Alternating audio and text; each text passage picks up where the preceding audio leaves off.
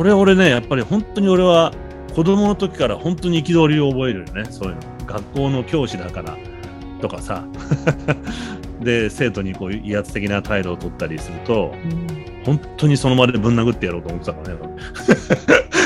結局そういうレベルの低いあの戦いになっちゃうんだけど、あのじゃあこっちが威圧してやるっていう風になっちゃったりとかね中学生ぐらいになるとパワーゲームになっちゃうわけだからさレベルを思いっきり下げちゃうけど、でもまあ本当にそれぐらい腹が立ったよね。ちょっとそれますけど、私さっきのあの新潟新潟を新潟ってか書いて罰されたあんなんも許せなくて、ねね、ああいうのが一番憤り覚えちゃうんですよね。逆に言うとね、エクストラの点数つけてもいいと思うの、アイコンにはね。えなんか罰はつけないですよね、うん、絶対。だっていわゆるほら型にはまった答え以上の答えを出してきたわけって捉え評価してあげてもいいと思うのね、うん、みんなはあの型を書いてくるだろうけど、さらにもっと難しいじゃない、新潟なんていう字はねえエクストラの点数をつけてあげればいいと思う、先生が。あ、これ新しいっていう字に振り仮名を振らなかった先生のミスでしかないなと思いました。おお、シンって書いてあれば、あの、型ですけど、にとも言えるので。はい。出題ミスね。はい、出題ミスだと思います。さすが勉強ができる人は違うね、発想が。気がつかないよね、秀吉君、それは俺たち。気がつかない。いや、あそこから俺、洗い、洗いの車とかさ、だから人の名前とか言ったら無限大にあるなと思って楽しくなってきちゃった。だから私もあの、新潟、じゃあ、新潟の車って調べましたもん。新潟さんの車があるのか。あ, ね、あれば丸ですもんね。なかったですけど。いや、新潟に走ってる車はみんな新潟の車じゃない。車ってことも言えますもんね。新潟ナンバー、新潟ナンバーがあるので。確かに。いや、それと似た話で、あの、くだら、本当にまたくだらない話申し訳ないけど、昨日ちょうど、なんか、いや、ソーシャルメディアで回ってきて、あ、こういう感覚って日本人なかなかないよね、と思ったんだけど、えっと、子供とお父さんのやりとりっていう、この、なんだ、その、ライン みたいなやつ、WhatsApp みたいな、こう、あるでしょ？喋るメディア。で、お父さん、子供が、パパ迎えに来てって言われて、で、お父さんがどうしたって言ったら、学校からあのサスペンド、あの、ちょっと学校から来るなと言われたと。先生に。何日間か来るなって言われたから。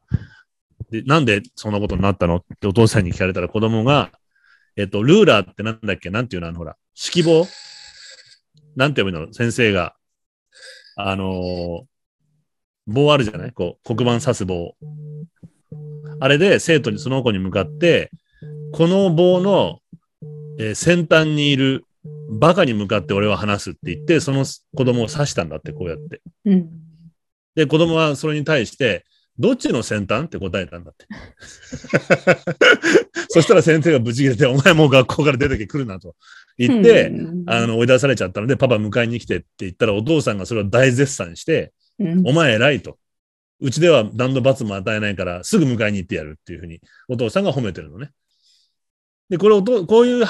感覚っていうのは日本人まだなかなかないなと思って、さっきの新潟と近いじゃない、うん、学校ではそんな態度、まあやっぱり封建的な安すぎな態度で先生が来たことに対してきちっと反論できたことを子供をめちゃめちゃ褒めてあげると。なんかこういうことを普段からやっていくと、そういう不条理に対してみんなが声を上げられるような健全なことになっていくんじゃないかなと思ったりしたのね。どの世界でもきっとこういうことってのは当初あって、みんながそういう教育であったりとか意識を持つことを褒める、わー、いいぞいいぞってやる感覚があると少し変わってくるのかなと思ったりしてね。でも現状日本の場合はそれをやると、まだそれに対する反論の方が多くなっちゃうと思うの、うん、結局立場で先生に対してやっぱそれはおかしいと思うとか、まだそういう意見って必ず出ると思うのね、うんうんうん、それがなんかこう下せないなと思っちゃってね、俺。まだ権威を大事にする、あの、まさにこの内田なんとかさんが書いてるみたいに、一般の人の方もそういう意識を持ってることが多い気がする。立場を大事にしろっていう意見がまだ割れちゃうと思う。体罰の時もそうだったじゃない？体罰を、まあ、一応法律的にやっちゃいけないってことにするときに、いや、体罰は必要だと思うっていう親の方が圧倒的に日本多かったんだよね。圧倒的でもないか。結構多かったんだよね。うんうん、なんかね、だからその意識をどう、その、うん、中で生きてるからかなと思っちゃったりもするんだけどね、自分も。うんうね、議論していくしかないですよね。そうやってみんなさ、よくこの話また何度もしちゃうんだけど、うん、おそらくみんな我慢をしてその立場にたどり着いた人っていうのは、俺も我慢したんだからお前も我慢しろと。だ被害者が被害者を攻撃する構図になんか近くなっちゃうと思うんだよね。あの、うん、虐待した子、虐待された子供が、あの、自分の大人になって自分の子供を虐待するみたいな。あのほらランドセルの時もそうだったじゃない、うん、重いランドセルが子供があの改良したら俺たちだ、いやそれがその我慢が大事なんだって大人が多かったじゃない、うん、いや当時辛かったらやめにすりゃいいじゃんって思うのに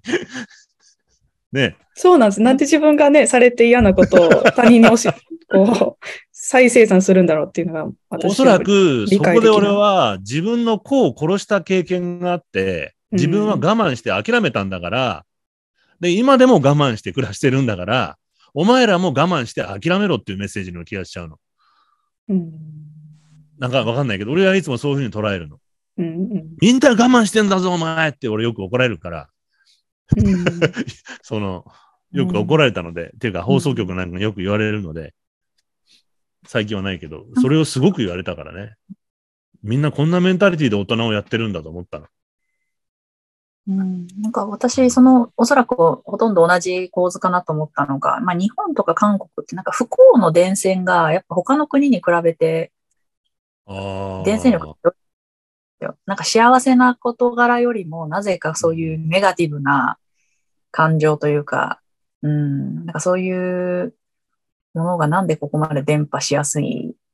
社会なんだろうってよく思ってましたね。韓国も確かにそうかもね。うん。なんだろうね。あ、アジア人の、あ、でも中国人はあんまりそんな感じしないよね。イケイケだよね、あの人たちね。悪い意味も含めてね。だからめっちゃ付き合いやすいんですよ、本当に。中国人？あ、そう。ん？どうだですか？あ、なんかあの、個人の思考方式については、その、に、なんか遺伝子レベルで韓国人と日本人はそのネガティブな考え方をしやすいっていう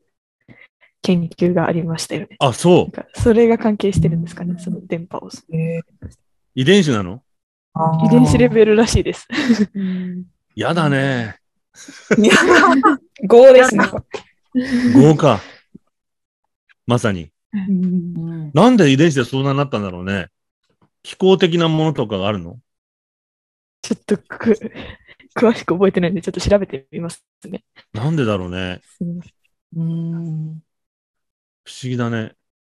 でも大体遺伝子、まあおそらく人種的、まあ民族的なものか、人種じゃなくて、うん、民族的な遺伝子がこうあるとしたらやっぱり環境育っ生き残ってきた環境が何かそれがネガティブな思いを持ってた、なんだろうね。なんか、なんかまあ、語弊を、うんうん、どうぞどうぞ。語弊をとりあえず言うと、韓国はなんかちょ、ちょっと儒教思想とも関わってる気がするんですね。いわゆるその、うん、ただ、日本は何なんだろうと。なんか俺のイメージだと、俺勝手な持論なんだけど、まだ、その、縄文人とかって非常におおらかで、あんまりネガティブじゃない感じがするのね。で、やっぱ弥生文化になってから、だから農耕文化と関係があるのかなとか、大陸からこう、まさに半島から入ってきた文化から。やっぱり村社会感があるからですかね、両者の国。そうかもね。中国とかは大陸だから村っていうより、やっぱなんか騎馬民族というか、なんか、ね、なんかいろんなもの。うん、いろんなものが混ざっちゃってるけど、うん、そっか、農耕となんか関係があるのかな、みんなで共同作業しなきゃいけないとか、子を殺してその寄与しなきゃいけない部分っていう、コントリビュートしなきゃいけない部分が非常に多くて、うん、一定の集団で暮らす中で、うんうん、確かに、あ、もしかしたらそうかもね、わかんない。今さあちゃん、あのアリサちゃんが今調べてくれてそんな中で遺伝子、うん、そのセロトニンの排出量に関係をしているみたいで、はい、でその、あの遺伝子のその組み合わせがなんかさんしゅるいぐらいあるらしいんですけど、出づらいんだ。はい、あの順番で言うとアフリカ人が一番出やすい。で次にアメリカ人、ね、で最後にアジア人で、特に日本と韓国はっていうことなので、もしかしたらその、あの人類が発症してからなんか遠くに行けば行くほどこうあの不安レベルを感じやすくて、セロトニン量が下がってる感じがするので、不安になってふるさとから離れてるから、みんなアメリカから遠いからなんかその移動の段階ですごくこのリスクにぶち当たることが多かったのかなと思いますね。なるほどね。なんかこの不安要素が非常に多かったせいで、あでおそらくその不安を持ってる人の方がさ、リスクマネジメントができるから生き残ってきたんだよね、きっとね。うん、はい、そんな気がします。ね、はい、まあこれちょっと変なクレイジーな人が書いてて、俺は半分しか信じてなかったんだけど、やっぱりその強烈な太陽を浴びてるとセロトニンがバンバン出て、あの非常に病精神疾患になりにくいってことを一生懸命書いてる学者がいて、うん、まあアフリカではその統合失調症がないとまで書いてたの、その人。でアフリカのあの強烈な太陽を浴びてると精神疾患、特にその統合失調症がほぼないと。だからとにかく太陽浴びろみたいなことを書いてる学者がいたのね。でもあながち嘘じゃないかもしれないよね。本来のこう人種的にはみんなアフリカ、アフリカから発症したわけだよね。で、俺たちはこう気候に合わせて体を変えてきてるわけで。だとするとそういうものを、面白いね、それでも。ね、本来の健全な人間の姿はアフリカ人なわけじゃながら、ある意味。ねえ、だって、ね、俺がさ、それが一応如実に思ったのが太陽と人種のことで、あのイギリス生まれのアフリカ人の赤ちゃんっていうのは生まれた時からもう病院でビタミン、えっと、いくつだっけ、ビタミン ビー だっけなんかを処方されるんだってね、うん、なんでかっていうと結局イギリス太陽の光が弱いじゃない。だけどインド人の人たちは肌が黒いのはあのいわゆる強い日差しの中で紫外線をカットするために黒くなっているのであって、白い人たちっていうのは弱い光でも紫外線を吸収できる体になっているので、結局インド人の子供はイギリスの太陽では弱すぎて、そうだ、ビタミン ディー が形成されないんだって。なので骨がダメになっちゃうの。クル病みたいなこうなんか骨が弱い病気になっちゃって成長できないので、ビタミン ディー 不足になっちゃって。だから、イギリス、インド系のイギリス人の子供は赤ちゃんの時から病院でビタミン ディー を処方されるって聞いて、うん、あ人間のこの、まさに今アリサちゃんが言ったみたいにさ、ねえ、その土地と体の具合っていうのは、こんなに如実に分かりやすく出るもんなんだと思ってたので、そのメンタルの部分もあるだろうね。そうですね。なんかあの肌の色が決まるぐらい、それぐらい昔からもしかしたらその精神的な部分も決まってたかもしれないですよね。そうか、そうするとネガ、うん、どうしてもネガティブになるんだ。はは。それでも意識していくといいかもしれないね、これから。うん、セロトニン、だからまあにた日本人が自殺する率も高いのもやっぱセロトニンがね、うつ病になっちゃうのもセロトニンが少ないからなわけで。だからよく、まあ、うつ病治療には朝日を浴びろって、もうこれは決まりとして言われてるじゃない、もう、うんはい。セロトニン分泌しなさいと。あと、牛肉食べること。へぇあ、牛肉食べるとね、セロトニンが出るの。へぇそうなんですね。で、これも、あの、まあ、これもちょっと俺自分で調べたぐらいの結果しかないんだけど、結局、動物性タンパク質が本当やっぱりセロトニンがよく出る。うん、特に牛肉がよく出るんだけど、まあ、これはもうちょっと古い段階からかだと思うんだけど、動物性タンパク質っていうのは人類にとってなかなか手に入れられない栄養素だったわけじゃない、うん、たまに狩りでうまくいった時だけ。で、結局その、それを食べた時には、やっぱりその生きる確率が上がるわけだから幸福感を感じるという関連性があるみたい。で、動物性タンパク質取るとハッピーになるらしい。うん、で、それを覚えてった人たちがやっぱり生き残ってきたわけだから、うん、でこれもこっから先は本当に勝手な俺の持論なんだけど、俺が知ってるベジタリアンって本当にうつ、うつっぽいやつが多かったのね、うん、で、どっちが先かって話を、その、かつてベジタリアンだったアメリカ人の女と話したことがあって、私最近もうハンバーガー我慢できないって何十年経って食べ始めたおばちゃんがいて、うん、で、その彼女と話をしたら、俺思うんだけど、その、まあ、鶏か卵、どっちが先か分かんないけど、センシティブな人だから、いろいろ考えてベジタリアンになったから、非常にセンシティブなのか、ベジタリアンになってセロトニンが出なくなってセンシティブなのか分かんないけど、俺の知ってるベジタリアンって差別を、あの、別に差別するわけじゃないけど、ちょっとしセンシティブで暗い人が多いと思うって話を し, したら、まあ彼女も同意したのね、それに。私もそう思うっつって。うん、だから俺はね、どっちかっていうと、その動物性タンパク質とセロトニンの関係ってかなりあると思うんだよね。うん、まあでも、だとしたら韓国人もっと元気なはずなんだけどね、焼肉いっぱい食べたりして。確かに。でもさっきのアリサちゃんのがすごく説得力あると思う。ね。なんか遺伝子って言われると、あーって納得せざるを得ない。なんかね。うんだって最近ほら、まさにノーベル賞をさ、取ったあの沖縄なんとか国際大学にも来てる。その、あのうん、科学者の人が、いわゆる今の人間の中に、えっと、ネアンデルタール人の ディーエヌエー が入ってるってことを見つけた先生がノーベル賞もらったでしょ、この前。もらったのね。この前ノーベル賞もらった学者さんって、それをこの前見つけた人なのね。あの人類とネアンデルタール人が交配が進んで、今の人間の中にはネアンデルタール人の ディーエヌエー が入ってるってことを見つけた人なの。で、最近、前も言ったけど、最近、えー、人間のその花粉症とか、えっと、まあ、さっき言ったうつ病とか、いくつかのこう、人類が持ってる病気ってのは、そのネアンデルタール人のせいだっていうことが分かってきてる。うん。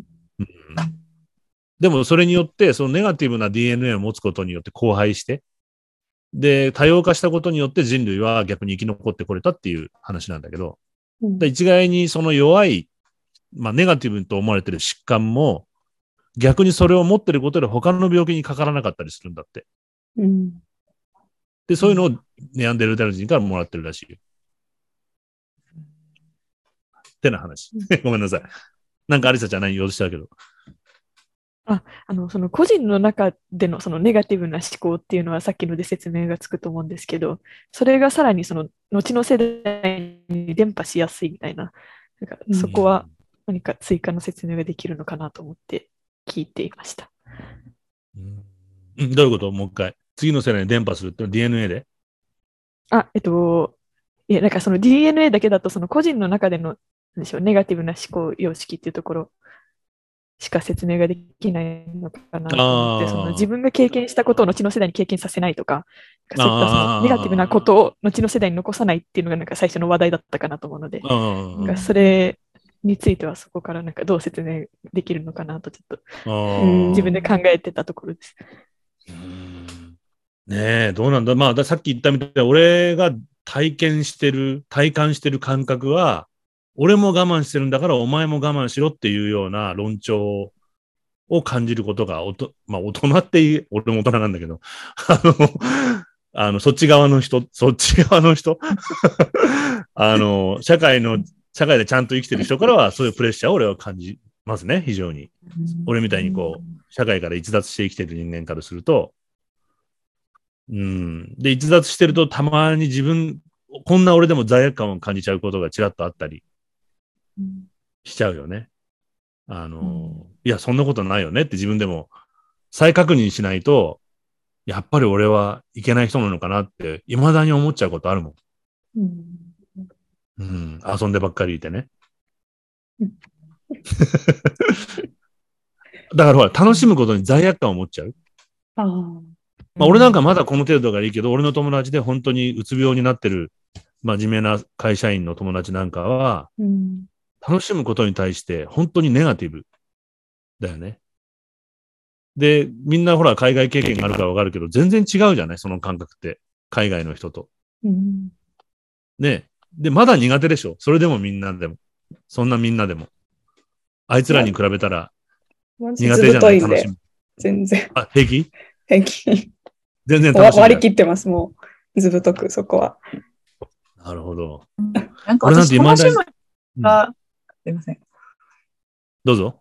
なんか楽しむにもレベルがあると思うんですよ。その楽しいっていうものってすごい軽いものから、まあちょっと深い意味の楽しみまであると思ってて、ただなんかその今海外の楽しい、楽しむことへの抵抗がないにもいろいろあると思ってて、正直パリピ的な外国の人ってなんか楽しむことが上手だっていうのもなんか違うなと思うし、なんかこう、うーん、もうちょっと逆に、あの、まあ、日本のその楽しむことをためらってしまう空気も強すぎると良くないですが、まあ、一部のその、うん、非常に表層的な楽しみ方しか知らない層の一定の海外の人とはお互い学んだらいいんだろうなっては思います、ね、勤勉な日本人とバランスよく。はい。確かにね。で、あとはその楽しみのランクっていうか質っていうのをもっと人々は認識するべきじゃないかなと思っていて。うん、なんか、うん、エアリーな楽しみを重視しすぎると結局エアリーな人生で終わっちゃうと思うんです。うん、だからなんかそのたまの息抜きとしてバランスよくそういうのを入れるのはもちろん大賛成なんですけれども、なんかこの質というか、まあ、質量って言った方がいいんですかね。なんかこう、あの、そういうものを意識せずに辛いもの、楽しいものってある種の二元化して考えちゃうと、なんかこう、結局、成長すべき辛いファクターも、もうなんか逃しちゃうって感じがします。うん、よくラジオのネタでよく使うんですけども、その楽っていう字と楽しいっていう字は同じなんだけど、でも実際はイコールじゃないと、本当に深みのある楽しみっていうのは楽じゃないんだよねっていうことをよく話すのね。いわゆるまさにそのチープな、表層的な、シャローな楽しみじゃなくて、うんちょっと頑張んないと本気の楽しさはないよねっていう。うん、ね。それはあの富士山登っ、はい、アリさん、富士山、忙しい中富士山登るみたいな感じで、ちょっとバイアスかかんないと楽しさも楽しくないわけじゃない。うん、秀吉君のゴルフもそうかもしれないしさ。で、だけどこのね、インスタ、こう、ずっとスマホ見たりゲームばっかりやってるようでは、やっぱり本当の楽しさは味わえないし、うん、逆に言うと本当のストレス発散も俺はできない気がするんだよね。うんうん、あの人格が入れ替わるぐらいの楽しさを大変な本当にほら一日何十時間山歩きするっていうのはそれだけ、ま、普段と違う努力をしなきゃいけないわけだし相当なストレス発散になると思うのねあれ、うんうん、そうですね。だからまさに楽しいと楽は違うっていうことをちゃんと理解して、うん、いろんなレベルで楽しめるようにうん、うん、なった方がいいんじゃないかなと思うよね。なんかさ、それってこう自分の、まあ、心理学的には自分の中の子供とうまくコミュニケーションが取れる人は精神のバランスがうまく取れてるって、いろんなストレスに強いらしいのね。うん、あの自分の中に小さな子供がいて、その子供がなんかこう、悲しかったり、辛かったり、理由はよくわからないけど感じてるときに、まあ、その子供を慰めてあげるっていうような、辛いよね、悲しいよねって言って、じゃあ今日は休みにしようっていうようなことができる人はストレスに強いらしいのよ。で、なんか自分の気持ちを捕まえるのが、すごく下手な、なのかなと思ったり、それを押し殺す弁、癖をつけてんのかなと思ったり、俺はしてたのね、最近。そういう友達を見てて。あの、また全然関係ない、突拍子もない話をすると、えっと、どっちだったかな両方が言ってたのかな思い出した。小野陽子がさ、ジョン・レノンの。あの人はちょっと変な人なので、アーティストなので、食事をさんかい取るのはやめろっていうふうに言ってて、なんでかっていうと、定期的に食事をそうやって取ることを体に覚えさせると、自分が何が欲しいかわからなくなるからダメだっていうふうに。まあ、アーティストって変なこと言うのでね。でもちょっと一理あるような気がして、で、もう一人、横尾忠則ってアーティストが、日本で有名な人がいるんだけど、あの、世界で有名な、ニューヨークの、あの、美術館にも絵があるね。で、そのおじさんがちょっと俺の知り合いのお客さんだったり、美容師さんのお客さんだったりして、そのおじさんが言ってたんだけど、らしいんだけど、なんか食べたいと思ったら、な、なんだろうこれ、俺今何が食べたいんだろうと思ったら、絶対にそれ諦めずに、何が食べたいか真剣に考えなきゃいけないと。いや、これ違う。チーズケーキなのかアイスクリームなのかどっちなんだろうってことをずーっと自分に聞いて、アイスクリームだって分かったら、すぐアイスクリームを食べるんだって。で、これをなんで彼がそんな、アーティストの彼がそんなことを一生懸命やってるかというと、そうすると自分のその感性というのを捕まえやすくなるんだって。体が、うん、体とその感覚というのがつながりやすくなって。だから今自分が何が欲しいかとか、自分に何が必要かってことも捕まえやすくなる。うん、で、これを俺もなるべくやるようにしてんのね。昨日もずっと、これは自分でご飯を作った方が楽しいのか、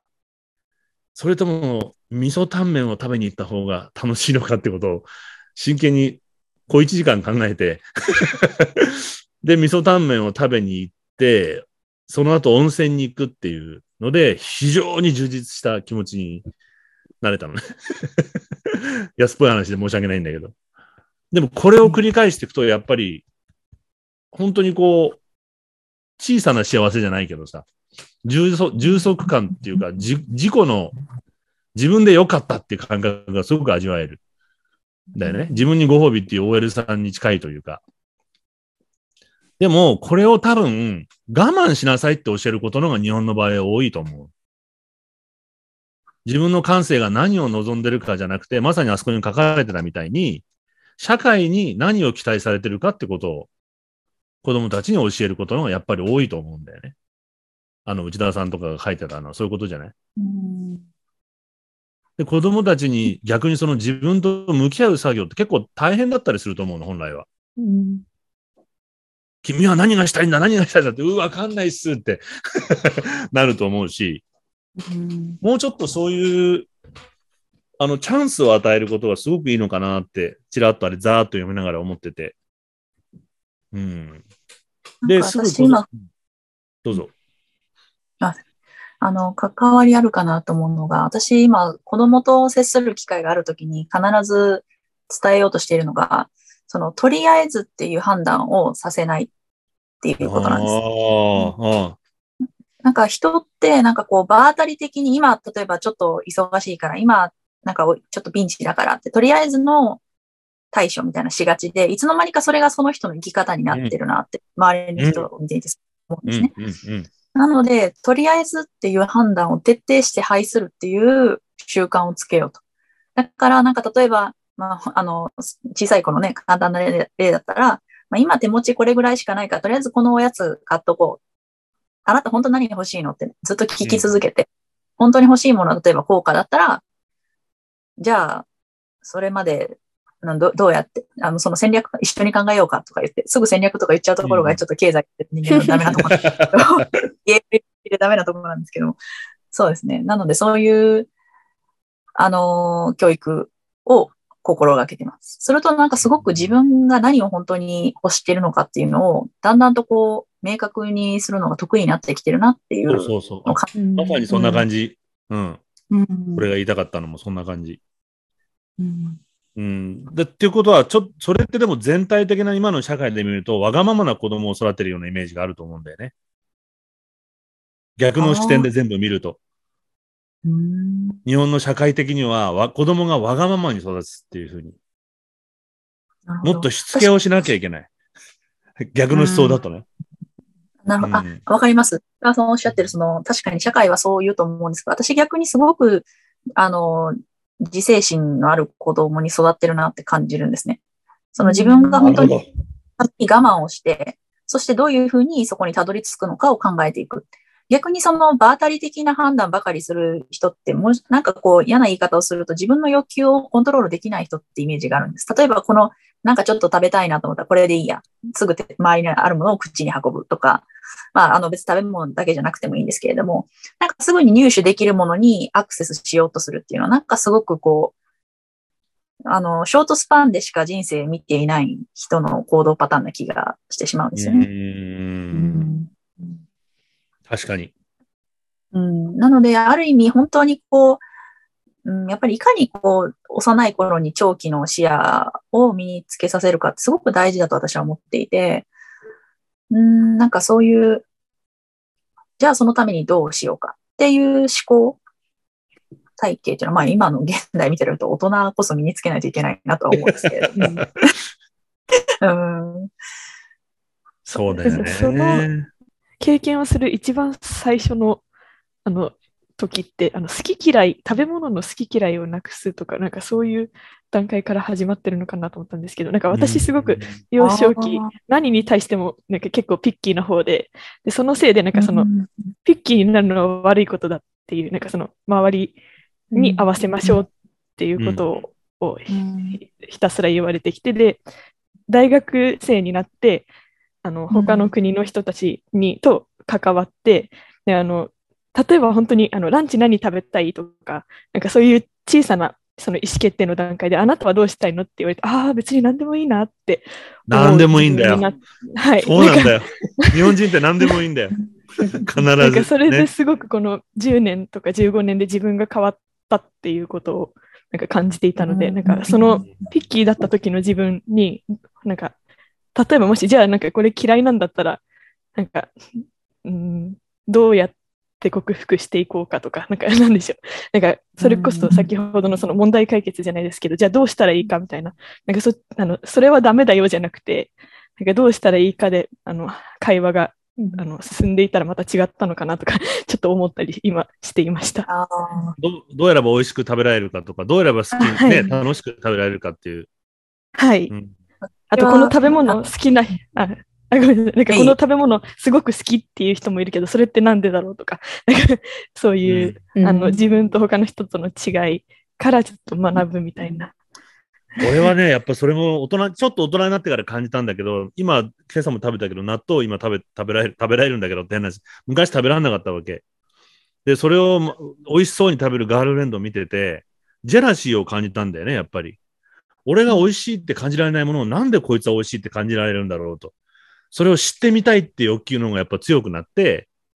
どこが美味しいんだろうって、うーダメだってことを何回かやって、うまさのポイントを見つけたときに、これかみたいな。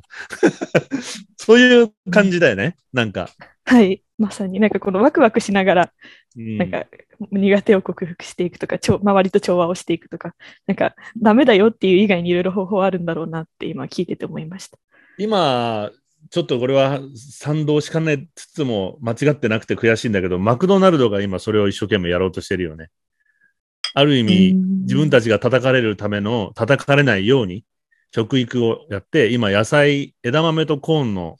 えー、なんかメニューを子供たちに食べさせて、子供たちがやだまずいって言ってたりとかするのをわざと出して、でポテトの方がいいっていうのを食べてみて食べてみてっていうふうに今一生懸命やってるんだよね。で、これは今まで マ, マクドナルドの逆の戦略で、不健康な食べ物だっていうイメージを変えさせようとしてる。で、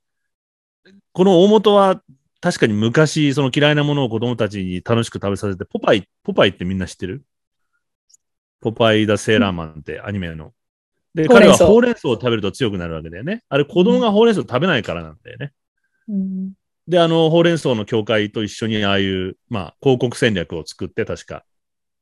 で、子供はポパイになれるからって言って、ちょっと味がきついけど頑張って食べるような、食べるうちに好きになっちゃうっていう。ね、こういうなんかポジティブなイメージを、まあ、逆に言えば恐ろしいこともできちゃうんだけど、刷り込みって、あの、間違ったものを食べさせることもできちゃうかもしれないんだけど。うん。私は最近逆に小さい子こそ栄養、学の簡単な知識あると面白いかもしれないと思って、例えばその野菜美味しくないから食べたくないで、まあ例えば私姪っ子が言うんですね。言った時にその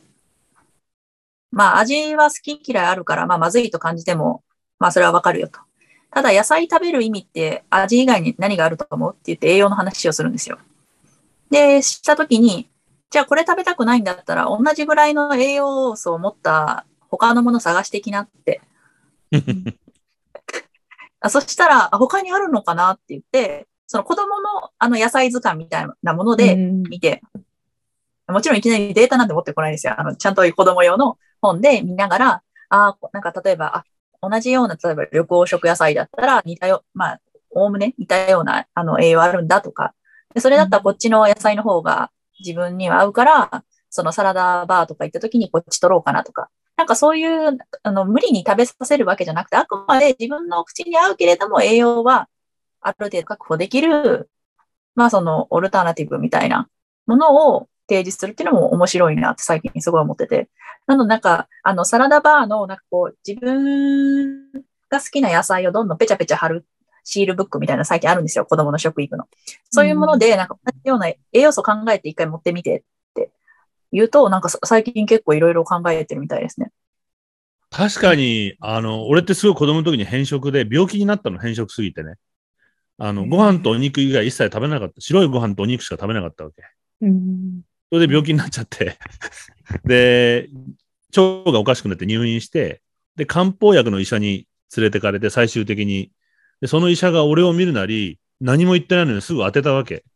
東洋医学の先生が。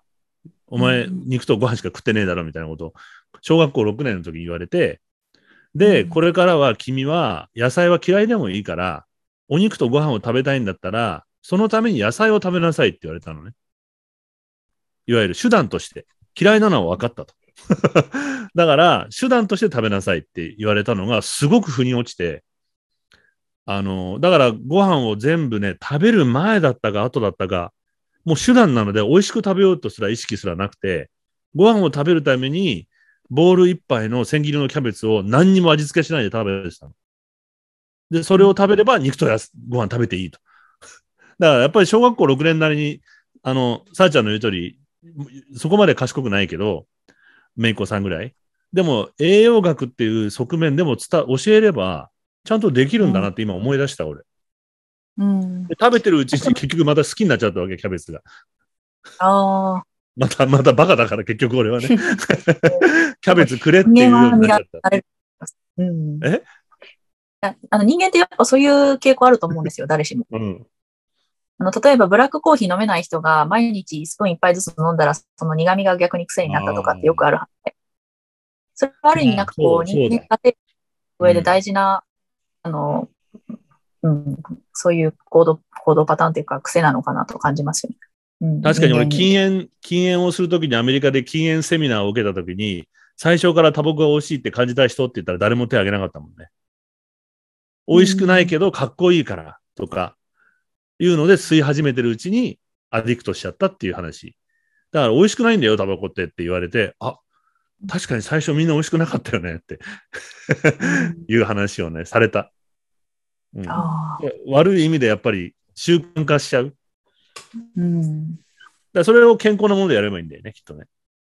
そうですね。うんうん、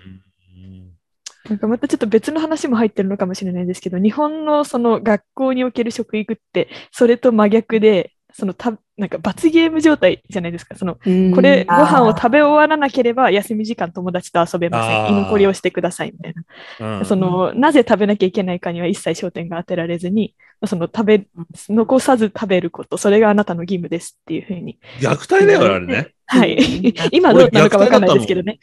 だからそれやっぱセロトニンのせいじゃない。楽しく物事を展開するんじゃなくて、ネガティブな方に展開しようとしちゃう、あの、ディーエヌエー じゃないやっぱ。でも本当そういうとこあるよね。うん、みんな我慢して食べてんだから、私もそうだったんだからお前も我慢しろっていうように俺はずっと子供の時感じてたの。お前だって本当は嫌いなんだろって思ってたから、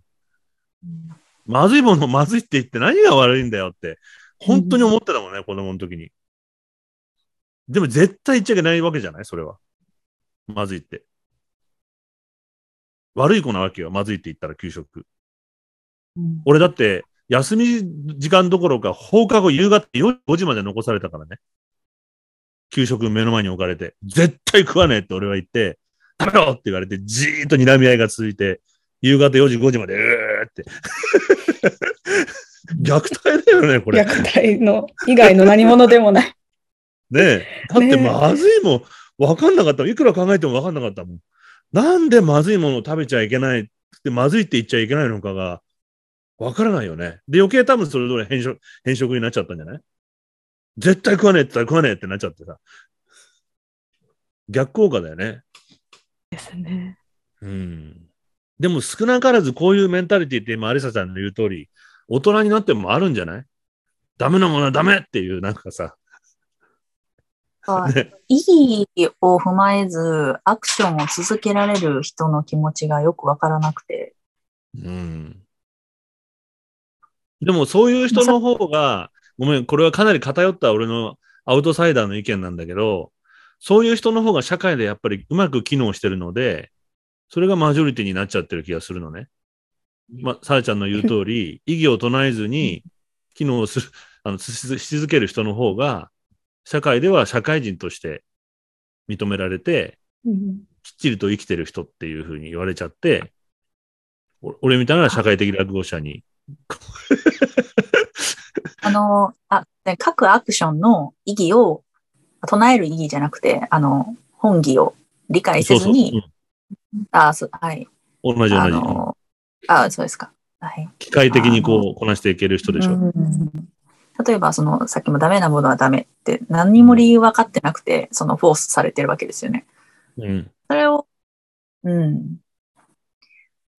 あれはこれ、さあちゃんも経験したことあると思うけど、なんでって言ってもみんな答えられないじゃんだって。はい、ダメなもの、これやりなさいって言って、なんでですかって言っても、みんな答えられない人たち見てきたでしょ？学校の先生にしても何にしても、うん、いや、やれって言われたらやりゃいいんだみたいな、うん、いやこいつ分かってねえなって思ったじゃん、その時。そうですね。そして大体そういう何も答えられない人、考えない人が空回りしている状況に苛立って怒りをぶつけてくるっていうパターンが多すぎて、うん、世の中の、うん、世の中のイライラしてる多くの人って多分思考がうまくで回ってないんじゃないかなっていう説がありますね、うん、社会のイライラみたいなのって。うーん。なんか社会的にイライラしてる国って大体、そういう、まあアジア圏に集中してるイメージがある。イコールなんかこう、議論するほどあまり思考する習慣がない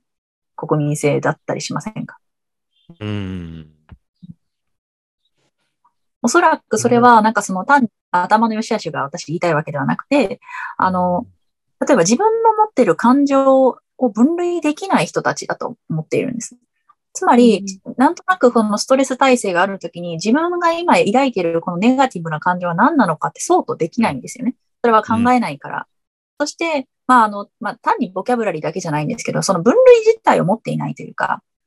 なので最近の若者がすぐにやばいっていう言葉で全てを形容する。なんかそういう多義的な言葉ばかりを使おうとして、もう本当にそれこそエクスプレッションっていう意味で楽、楽な方、楽な方に流れていて、だんだんなんかこう、簡素化してる感じというか、それがなんか、うーん、人間の感情の幅をどんどん狭め、狭めていて、なんか、面白くない人間を続けていくのかなって思います。うーん、もしくは狭まってはないんだろうけども、狭まってるとは言いたくないけど、でもそれをだから表現する、もうボキャブラリーをなくしてるってことやね。うーんな気がする。きっと多様な感情を持ってるようには感じるんやけども、私から見たら。あ、私の説はやっぱ資本原毛と一緒で、うん、初めは持ってても、それを例えば、ちゃんと表現しようとかする努力をせずに、なんとなくのその多義的なものを使い続けることによって、おそらくセンスの部分も萎縮していってるんじゃないか。退化しちゃってるの。そういうイメージがありますね、人類見てると。うん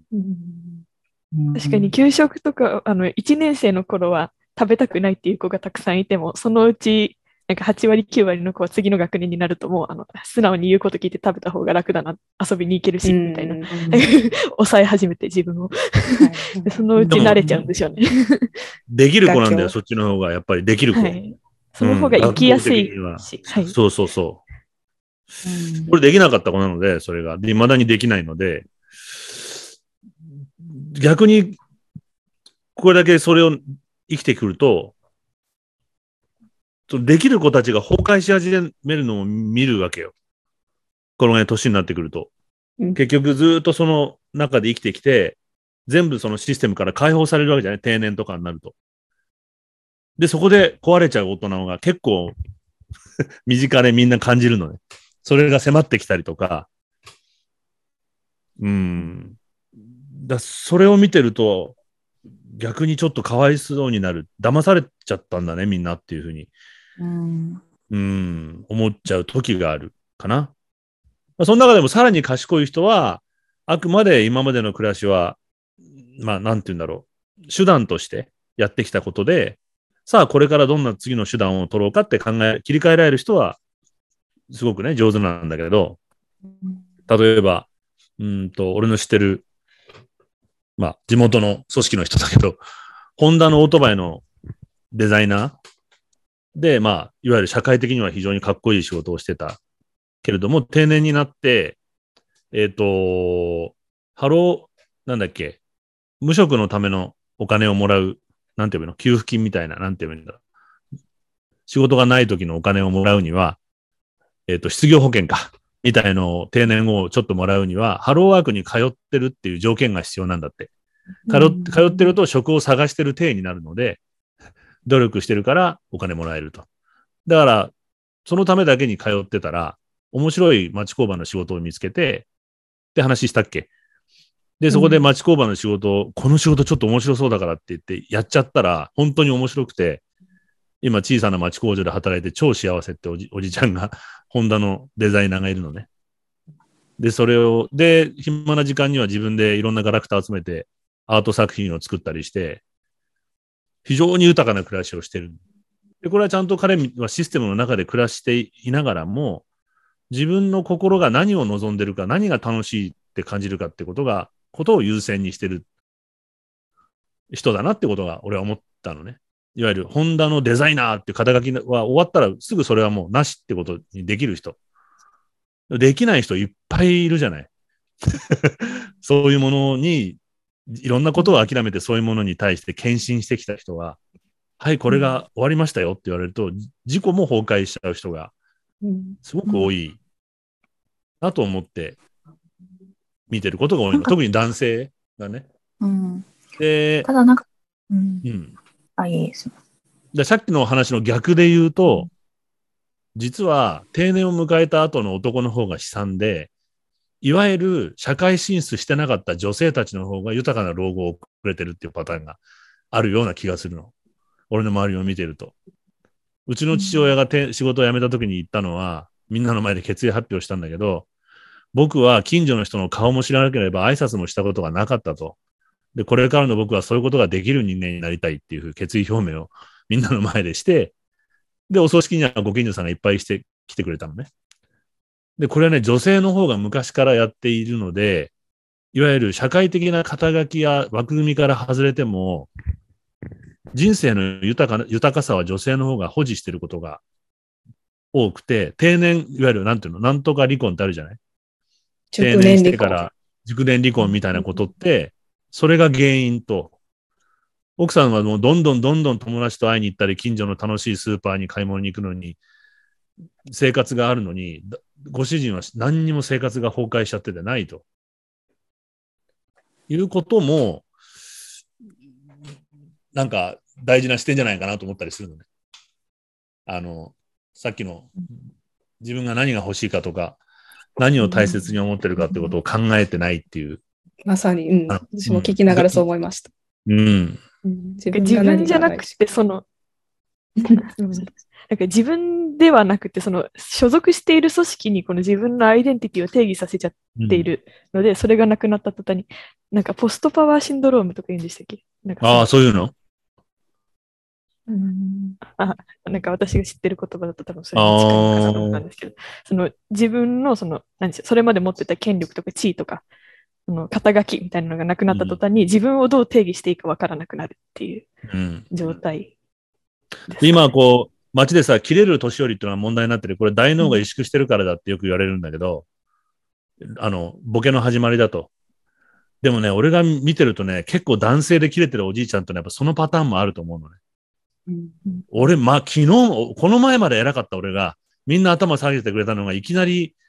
クソじじい扱いされるわけよ。うん、で、この前ちょっと警察に捕まった実は野球選手のなんとかっていうのがいるんだけど、おじいちゃんで、知って、なんだっけ、秀吉君。うんなんとか長次、村田長次が逮捕されたでしょ、この前。はい、飛行場かなんかで暴れて。うん、で、まあ、能学者とかが彼はちょっとボケてんじゃ、大脳が萎縮してる老人特有のね、あの、ボケじゃないかって言われてんだけど、そうじゃなくて、俺近所で彼がボケ、切れてんのじゅうねんぐらい前に見てるの。郵便局で自分の アイディー を求められて、おめえ俺のこと誰だと思ってんだってやってたのね。もうでっかいベンツ乗ってきて、クソじじいだなこの野郎と思ってお前の有名局長だって俺はみんな友達だって、いやいや有名野球選手だったかもしれないけどお前は今この場ではただのじじいなんだよってこと郵便局の若い店員は職員は知らないわけよ彼のことはぁみたいな、そんなこと言われても困るんですけどってねえこんな感じこんな感覚を持ってるおじさんたちっていっぱいいるんじゃないかなと思ってね、うんうん、なんかそうやって自分のことをアップデートでさせられない人たちじゃないですか、はい、ねえ、うん、そうだと思うなんかアップデートであのしていないからできないから外に自分のアイデンティティを求めていると思うんですよ。その自分自身に価値がないって、うん、な, まあ、なんか分かってるんでしょうね、何かしらで。うーん、ああ、そうか、自分で分かっちゃってるのか。おそらく分かってると思います。だからこう一手を張るというか。悔しくなっちゃうのね。うん、そのコンプレックスの表れみたいなもんね。うんうん、そうですね。なんかすごく。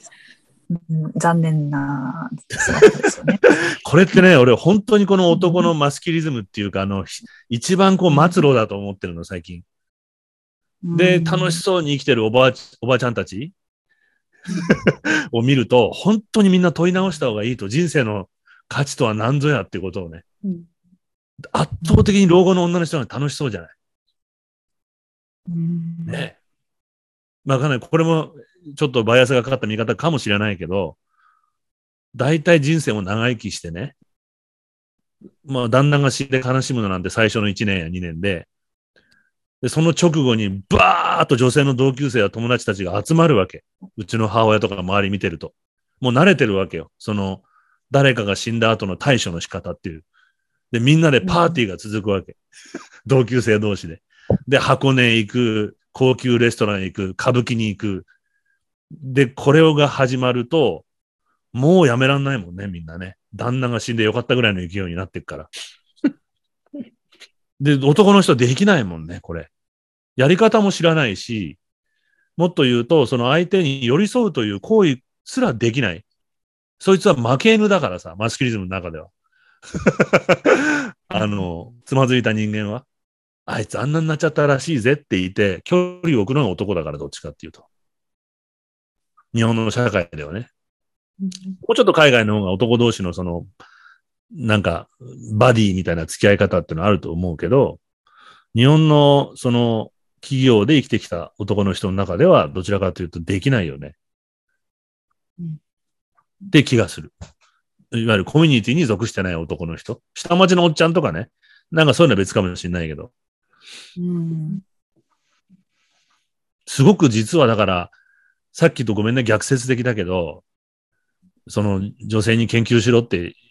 え、女性にこう差別的な発言をしてた研究者の男たちは、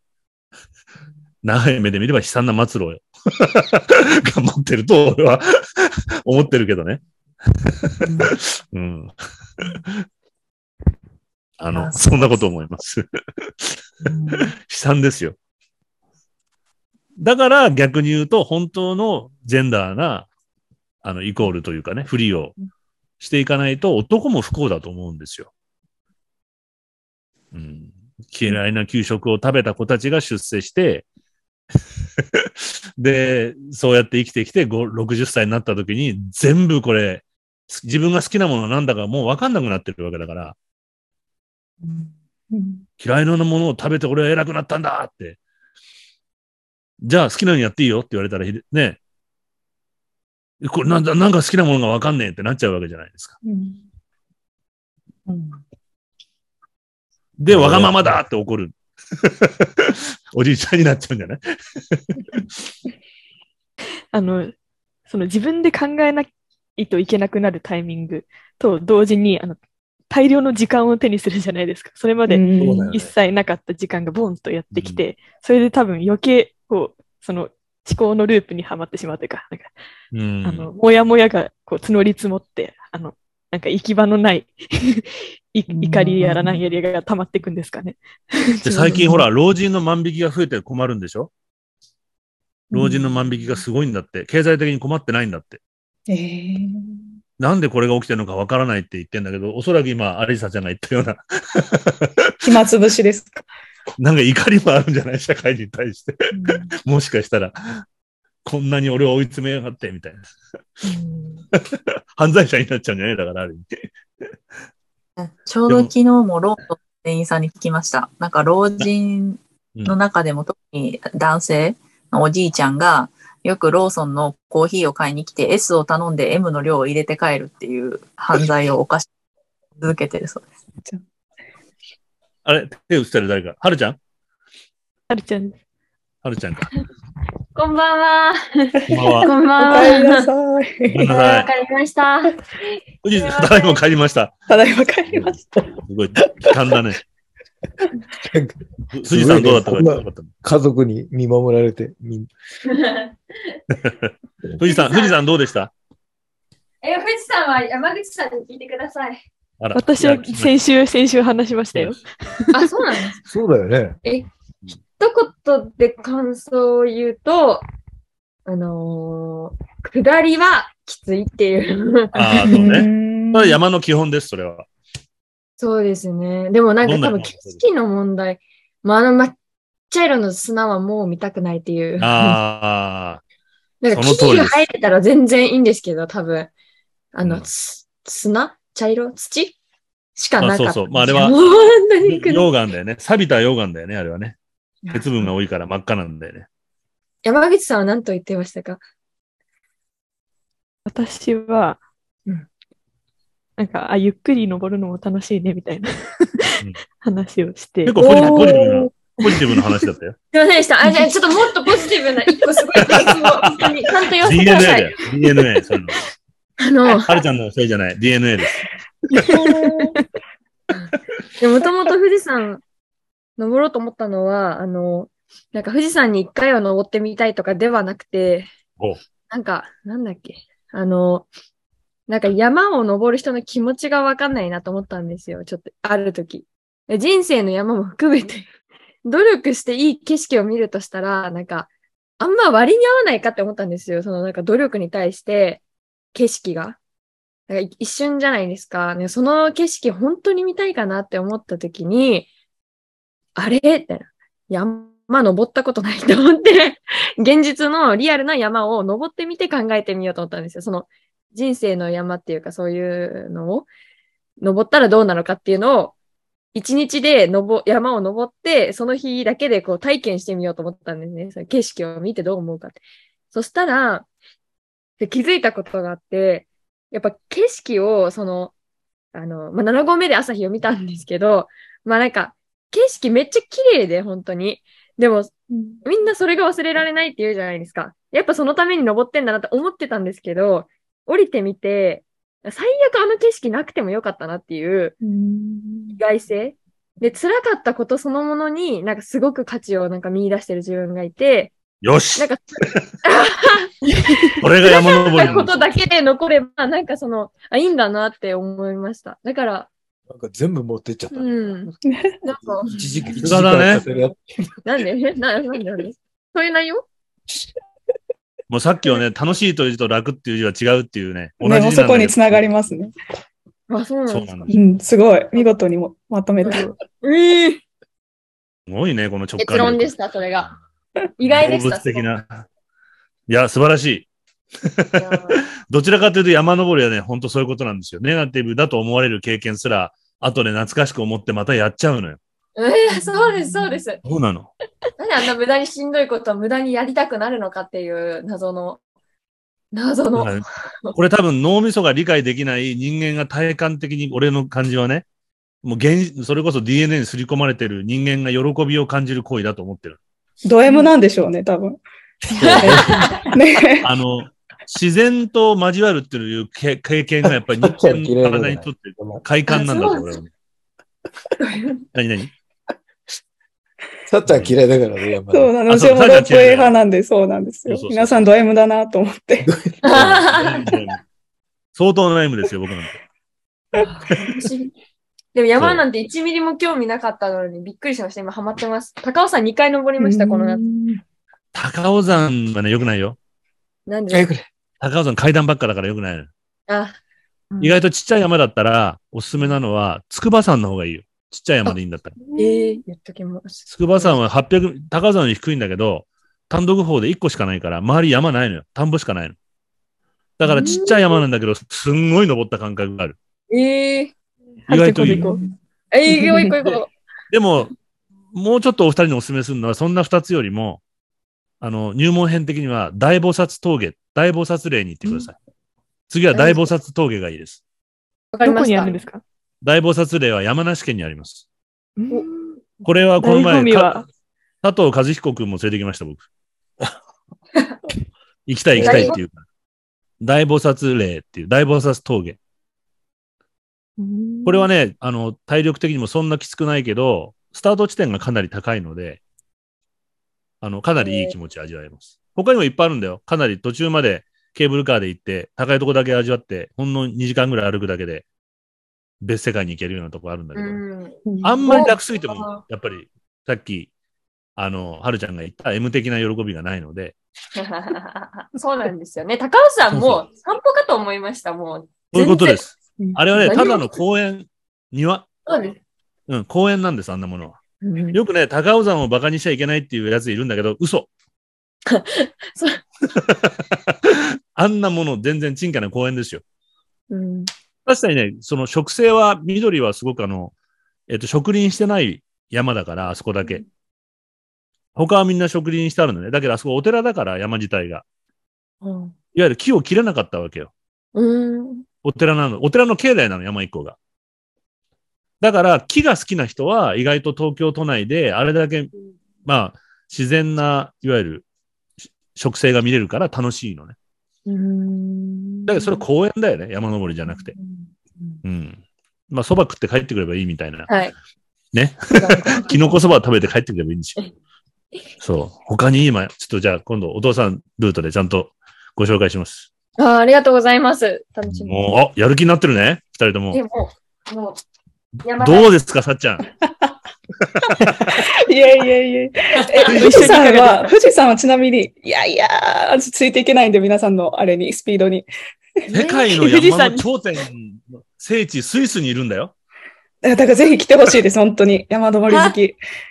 にはもう、ぜひ来てほしいです。それなのに山を嫌うというね。眺める方が好きですね、私は。ね、あ、でもそれもいいんだけどね、はい、全然ね。すいません、関係ない。でも、まさにその、はるちゃんが言った、ね、楽しいと楽っていうのは違うっていう。うん、でさ、これあの、前も言ったけど、名前忘れちゃった、どう忘れちゃった、さっきまで覚えてたのに、さ、はるちゃんの話聞いてて覚えてたんだけど、えー、アラン・ワッツだ。アラン・ワッツっていうアメリカの子、アメリカイギリス人か、あの人、本当は。あの、啓蒙、啓蒙、なんて呼べばいいの？啓蒙学者？哲学者？が言ってるんだけど、まあ、彼は前も言ったけど、ちらっとその子供たち好きなことやらせれば、あの、それがいつか仕事になるっていう、ちょっと、ちょっと乱暴なヒッピーに、ヒッピーっぽい人なので、乱暴な意見を紹介、ここでしたと思うんだけど、アラン・ワッツが Life, Life is not journey っていう風に言ってて、あの、人生は旅に例える人がいるけど、実はそうじゃないと。あの、目的地にたどり着くこと、が人生ではないんだっていう風に言っていて、実は人生というのは音楽と同じで、旅というのも音楽と同じなんだっていう風に言ってるのね。どういうことかというと、結論だけを求める、さっき言った景色を見る、頂上の景色を見るって結論のためにやるのではないと。で、人生の目的、人生というのもそうじゃないと。で、これ分かりやすいのが音楽に例えると分かりやすくて、だったらば音楽にイントロもいらないし、真ん中もいらないし、エンディングもいらないじゃないかと。音楽はその過程すべてが楽しいんだと。イントロから途中から起承転結があって、一曲全部が楽しいわけじゃない。だからこれ山登りも実は頂上にたどり着くことじゃなくて、下りや登ってる最中や下り自体が楽しいのであって、これ人生も本来同じだと彼は言ってるのね。だから、とりあえずこうしていて、いつかこうなろうみたいな生き方は絶対にしちゃいけないと。さっきのさあちゃんの話と似ていて。今、その過程すら、もっと言えば計画的に、もちろんある程度途中の、あそこにたどり着こうみたいなことはあるんだけど、そのために今何をするかってことすら楽しくなってくるわけじゃない？だからそのライフイズナットジャーニーっていう俺考え方はすごく今の日本人には必要だなと思うことがあって、家庭をちゃんと楽しめるように、うん、だけど教育的にはどちらかというとさっき言った対価を求めて効率よく対価を求めることを教育されてると思うのよ、社会的には。だから本当ケーブルカーでバーッと行って頂上を見て降りて帰ってくればいいと。だけどそれでは人生は楽しくないんだよね、きっとね。で、なんて俺は最近さっき今話を聞いてて、はるちゃんの話を聞いてて思っちゃったの。いかにその音楽みたいに人生を生きるかというか。そしたらでも価値創造にもつながるなと思います。まさしく。すべての家庭に価値を創造できるかどうかで楽しめるかどうかは変わる。なるほど。うん、そうするとその嫌いな野菜を食べるために調べ物をし始めためいこちゃんもその家庭が楽しくなる、うんうん、想像するっていう、でこれが下手なんじゃないかなってやっぱ思ったね、今話聞いてて。うん、うん、なんかジャーニー好きからするとそのちょっとジャーニー好きジャーニーはジャーニーもその家庭を楽しむみたいな部分すごく大きいなと思っていて、うんまあ、その出発をする前にあの、ね、いろんな下調べをしてワクワクしながらこう、うんタイムテーブル作ったりとか、あの一緒に旅に出る人と話をしたりとかで、あの旅に出た後もなんか問題になんか直、ね、直面したらえどうするどうするみたいなそこでなんか他のオプション考えて行ってみてっていう、なんかこの壁にぶち当たってまた別の方法を試してみたいな、なんかそういうのがすごく旅の醍醐味でもあるなと思うので、そのまんまの話を今人生にさ当てはめたらそれは間違った生き方なんだよね、今の今の社会では。そうですね、うん、これがいけないって俺はやっぱ思うのね、うん、本来は予測できないことが起きるのであって、人生には絶対にいかにそれを楽しむ力を身につけるかっていうかさ、レジリエンスってまあ最近言うけどがない、本当リスクマネジメントばっかりしてるような気がするんだよね。その何えっとお得感ばっかり求めちゃう、みんないかにお得に生きるかみたいな気がしちゃうんだよね。なんか効率性結局求めるあまり、うん、結局一番人間として大事な部分に触れずに死ぬっていう意味では一番損をしてるんですよね、お得感求めすぎて、うん、なるほど何も得せずに生涯を終えるっていう感じがします ね, う だ, ね、うん、だから本当にさ俺心配してるの前から言ってるけど、あのちょっと話ずれちゃうけど、その e スポーツなんてみんな一生懸命やっちゃって死ぬ時に何を人生で思い出すんだと思ってね、走馬灯のようにさ人生がこう巡る時にさ、あの子たちだやっぱ騙されてんのよ巡らないもんね、走馬灯が。なんか逆にも気づくに人生を終えた方がいい、ね、うんってね、私もなんかそう思ってしまったり、もしくはもう本人たちも、はいはい、巡らない方がいいの。じゃあじゃあもう一回どうぞ。あ、あの、いや、人生のな、その亡くなる走馬灯の時に気づくと、強烈な後悔だけ残ってなくなるので、気づかずにそのまま。そうか。か、本人たちは別にそこに到達しようとも思ってないのかもしれないです。もう何も思い返せずに、もう亡くなってもいいって思ってやってるのかな。だから、もう死んでんじゃん、じゃあ、それも、だから。そう、そういうことなんですよね。生きてないんだよね。生きてないんですよ。うん。うーん、だからその性の実感を今さ、結局排除しようとしてるじゃない、ちょっと世の中から。まあその今思いついたんだけど、ずっとこのほら現代文明っていうのは死を忘れた文化ってね、死を排除してる文化なわけじゃない、生活の中からって言われてるじゃない。死は生活の中にないじゃない、うん、死ぬ人はどっか病院に入っちゃったりどっかでやられてることであって、死というのは生活の中にないっていう、こう死を忘れた文明って言われてるけども、だからこそ生が輝かないとも言われてるじゃない、うん、で子供たちに死を教えるなっていう親たちもいっぱいいるんだよね、うん、だなのでその彼らは死というものを実感してないからああいう生き方ができちゃうんじゃないかって思うのね。人生をそのさっき言った無駄に過ごしちゃうことができる、いわゆるビザが切れる切れる切れるわけじゃない、人生っていうのは絶対帰んなきゃいけない時っていうのは本当はある、出てかなきゃいけない時はあるのに、その性ばっかりを強調しすぎると、逆にその性が分からなくなる。生きてるっていうことが。だから無意に時間を過ごしちゃうってことが、あんなことして。死んじゃってるもう、うんうん。気がしちゃうのね、なんか。うんうん、まあ若いからそういうことができるのかもしれないけどね、うん、まだまだ先があるからゲームなんてやってないのかもしれないけど、でも大体命の属性変わらないっていう意味では、その人がその中年期以降になっても特に人生充実させようっていう風にシフトするようには思えなくて、基本的にその辛いことを避ける、臭いものには蓋、そして死ぬっていうちょっとネガ、ネガティブとおぼしきものは考えないっていう思考パターンの持ち主って、おそらくずっと臭いものに蓋し続けたまま老年期を迎えると思うんですよね。そうすると悲惨な老年期になるんでしょ、だからさっき言ったみたいにきっと。ああ、そうです。はい。そうです。はい。そうだよね。はい、あ、中にはなんか時々その、いわゆるリタイアした後に人生って何って考え出して、まあ、まあ、ごくわずかな割合で、そのもう一回考えたいって言って、なんかこう何かしら価値を想像じゃなくて探し出す層はいると思うんですけど、うんうんうん、でも申し訳ないんですけど、そういう生き方をしてそこのところまでたどり着いてしまった人って、やっぱなかなか思考を始めることがハードル高いんですよね、どうしても。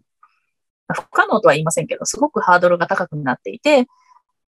もうじゃあそこからしんどいこと始めるバイタリティもないっていう反うつ的な状態になるっていうのをよく見かけますね、最近。ああ、そうね。反うつ的な状態だよね。はい。まずそこのエネルギーが出てこないよね。おじさんになると。うん、みんなよりもっとそれは日韓的にひろしく感じるよね。何かそのバイタルというかさ、まさに。感じんのよ。一言だもん、ほら。肝心のよ。もうバイタリティが。バイタリティがもうかなり低下してるもん。ねえ。だからでもこれは、その俺がテーマに最近ずっとしたら、高齢化社会の中で、いかに中高年を元気にさせて、そう、先週出なかったアップデートさせていくかっていうのがこれ、社会課題だよね、これね。本当に。うん。どうしても貴重な労力ですもん。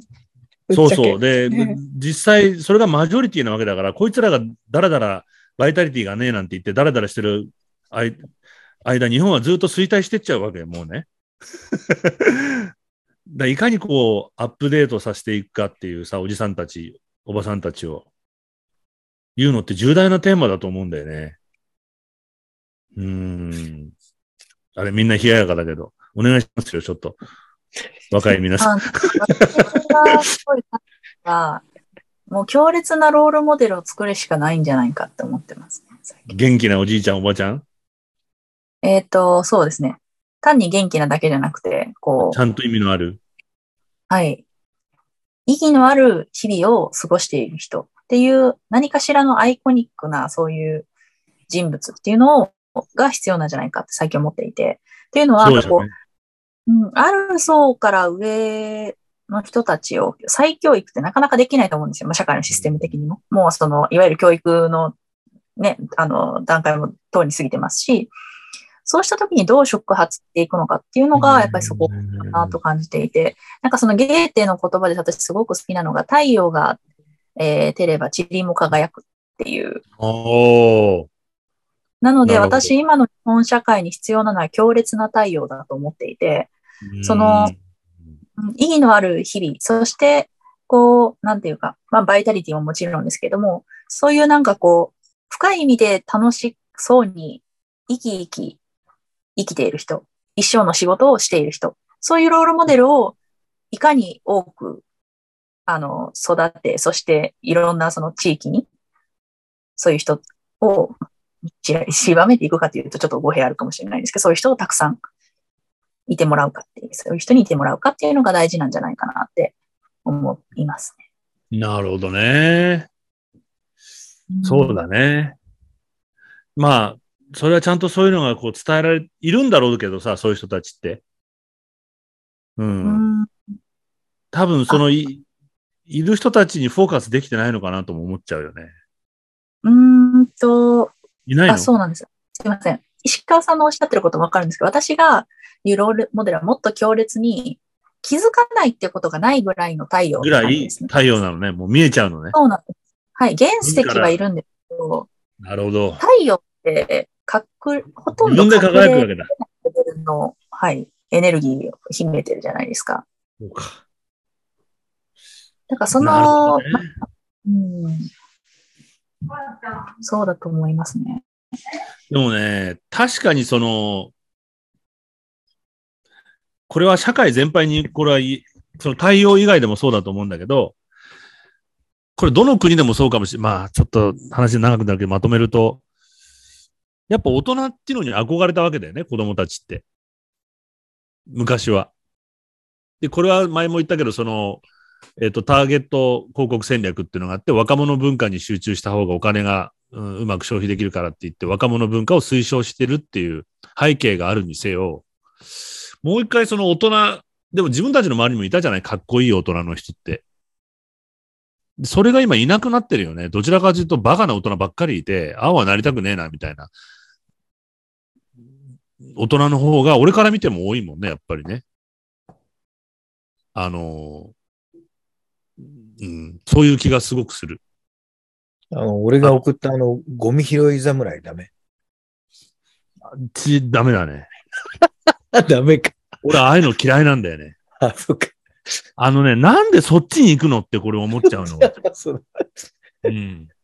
ゴミなんて拾ってんじゃねえよって正直言って思うんだよね。なんだろう。貧乏くせえじゃん。言っちゃ悪いけど。いや、そうなんだけど、この人多分。なんなのあの人って。えいや。なんなのちゃんと見てないんだけど、ごめん。ゴミ拾い侍って言って、あの、そういう侍の格好をして、刀の代わりに、うん、あの、は、ハサミっていうの持って。トング。で、ゴミ、トング、そう、トング、トング、トング持って、ゴミを一個拾うのに、そういう魂込めて拾っていくわけ。パフォーマンスしながら。それパフォー、パフォーマーだよね、だからね。そうそうそう。それで。そういう人はさ、俺、それでいっぱいいて、別に特別な存在にすることが良くないと思ってて、あ社会っていうのは、うん、そんな人がいっぱいいるべきだと思ってるわけ。ああ、そうだね。子供の時いっぱい、例えばほら、新宿の有名なタイガーマスクの格好して新聞配るおじさんとかいたわけじゃん。そうそうそう、ただの変人として社会にいっぱいいなきゃいけない。そう。この人多分結構儲かってると思うんだよね。儲かっちゃってんの結果。あ、そうだって、ティ、ティ、わかんないけど、TikTok ってお金入るのかな、うん、知らない。入る入る。うん。ろくじゅうはちまん人のフォロワーがいるわけ。入る入る。うん、広告がつくから。だからそうだよね。うん。ろくじゅうはちまん人のフォロワーいたら、そこそこ入るでしょ。まあだから、さっきすごいひどい言い方したけど、あのー、パフォーマーとしてやっていて、まあ、昔は街にいっぱいいた人がその TikTok っていうことで啓蒙するられることによってそういう人が増えてくるっていうことをやってるんだとしたら認める。認めるっていうか、変な風な生き方をしてもいいんだよっていうことをみんなが踊る警察官とかね、交通整理する。あのー、それぞれ楽しくやってればいいんじゃございませんかっていう、社会に多様性が生まれる引き金になってくれてるのであれば素晴らしいなって僕は思います。うん、なんかそうだよね。いいこと変な人っていたもん昔街に必ず、うん、背中丸背中丸めてなんか苦しそうにやってていつかゴミがなくなると信じて拾ってるよりなんかこっちの方が面白い楽しそうにやってていいなと思ったんだけど。俺が言いたかったのはそのそこにゴミ拾いになんか美学を見出してることが嫌いなんだよ。なるほどね。うん。だから変な格好で別に新聞配ってる人と同じ。その人が楽しい姿を、楽しい姿を世間に見せるっていうのは大事なことなので、ただそこにゴミを拾うことに美学を見出すことが、なんかこう便所掃除する前週の坊さんみたいな感じがして、わかる？便所嫌いにすると便所の神様がみたいなさ、なんかその日本人のこう貧乏臭いこの精神論。いや、楽しくゴミ拾うので有名なのは、ディズニーランドのキャストなわけよ。ディズニーランドになんでゴミが落ちてないかっていうと、楽しくゴミを拾ってるキャストを見ると、ゴミが捨てられなくなるっていう。だから、すべて楽しくやるっていうのはすごく大事なことではあるんだけど、そこに何か精神性を求めちゃいけないと俺は思ってるのね。パフォーマーと、パフォームとして当たり前のことを楽しくやってる人っていうだけでいいと思う。こんな仕事でも楽しくできるんだねっていう、ね、踊りながら交通整理するおまわりさん、タイガーマスクの格好して新聞配達する人で、人生の楽しみ方を知ってる人っていうことだと俺は思うんだよね、さっきの文脈で言うと。うん。でも何かそこにこうゴミを拾ってるっていう、なんかこう最近の環境運動してる若者たちとかにもこう見受けられる、なんか修行的なわかる、このさあちゃん、これこういう言い方していいの？ああ、うん、でもわかり、うまく私徳を、徳を積んでるみたいな、こう、うん、嫌なのかな。そうなんですよね。そのニュースに楽しんでるとかだといいんですけど、なんかそこになんか違う文脈を抱えると、その石川さんのおっしゃる、そうそう、うん、その、うん、なんかこう、いいことですね、日本にある、そう、なんです、善行を積むみたいな、私あの感覚があんま好きじゃなくて、俺も嫌い。なんか、利他に見せかけた利己って感じがして、すごく嫌なんですよね。嫌だ。なんか、そのケチくさいっていうのすごくわかります。なんか結局、周りも、なんか、なんかそういう、そういうのって副次的にあるから、まあ何かしら意義があるのであって、なんか結局そういうルートを示しちゃうと、なんかすごく、うん、嫌な感じが出てきますね。嫌な感じなの。俺は逆に言うと、近所のおばあちゃんがある日朝本当よじぐらいに、誰にも頼まれてないのにガードレールの磨いたの、ガードレールを磨いてるおばあちゃんがいたわけ。うんでそれを見たときに、衝撃を受けたもんね。誰にも評価されないけれども、彼女はやらざるを得ない何か善行を。で、まあガードレール磨くってことに自負をか、なんか仕事をせざるを得ない。さっきさあちゃんが言ったあの日本人の勤勉さも大事だっていうさ、うん、あの、働かざるを得ないおばあちゃんの姿を見たときに、すげえなと思ったの、この社会に何か仕事をなそうと。お金ももらってないし、誰も見てないわけよ。究極の自己満足じゃないこれ、うん、ガードレール磨くって何って思うんだけどなんかそっちの方が俺は衝撃だったよね。なんか、うん、あのゴミ拾い侍よりなんかいいことをしようと思いながらしてる人がおそらくさっき言ってた前者のタイプだと思っていて、なんか自然体で、うん、自然体で、うん、そしてなんかそういうまあうんなんかあと、その周りが、例えば、その、うーん、多様性の文脈でそういうのを語り出すのは危険だと私思っていて。そうか。うんうん、なんか、多様性って多様性を語ろうとすると多様性がなくなるっていう、すごくパラドキシカルなものを思っていて、うん、なんかこう、ちょっと変わったものを多様性の説明に使ってしまうことによって、より奇をてらう。なんか日本人って変に真面目なので、それ変わったり、ちょっと多様性だってなっていくから、もうなんか何も黙ってた方が、もう言わずに黙ってた方がいいんじゃないかなとか思っちゃうぐらいの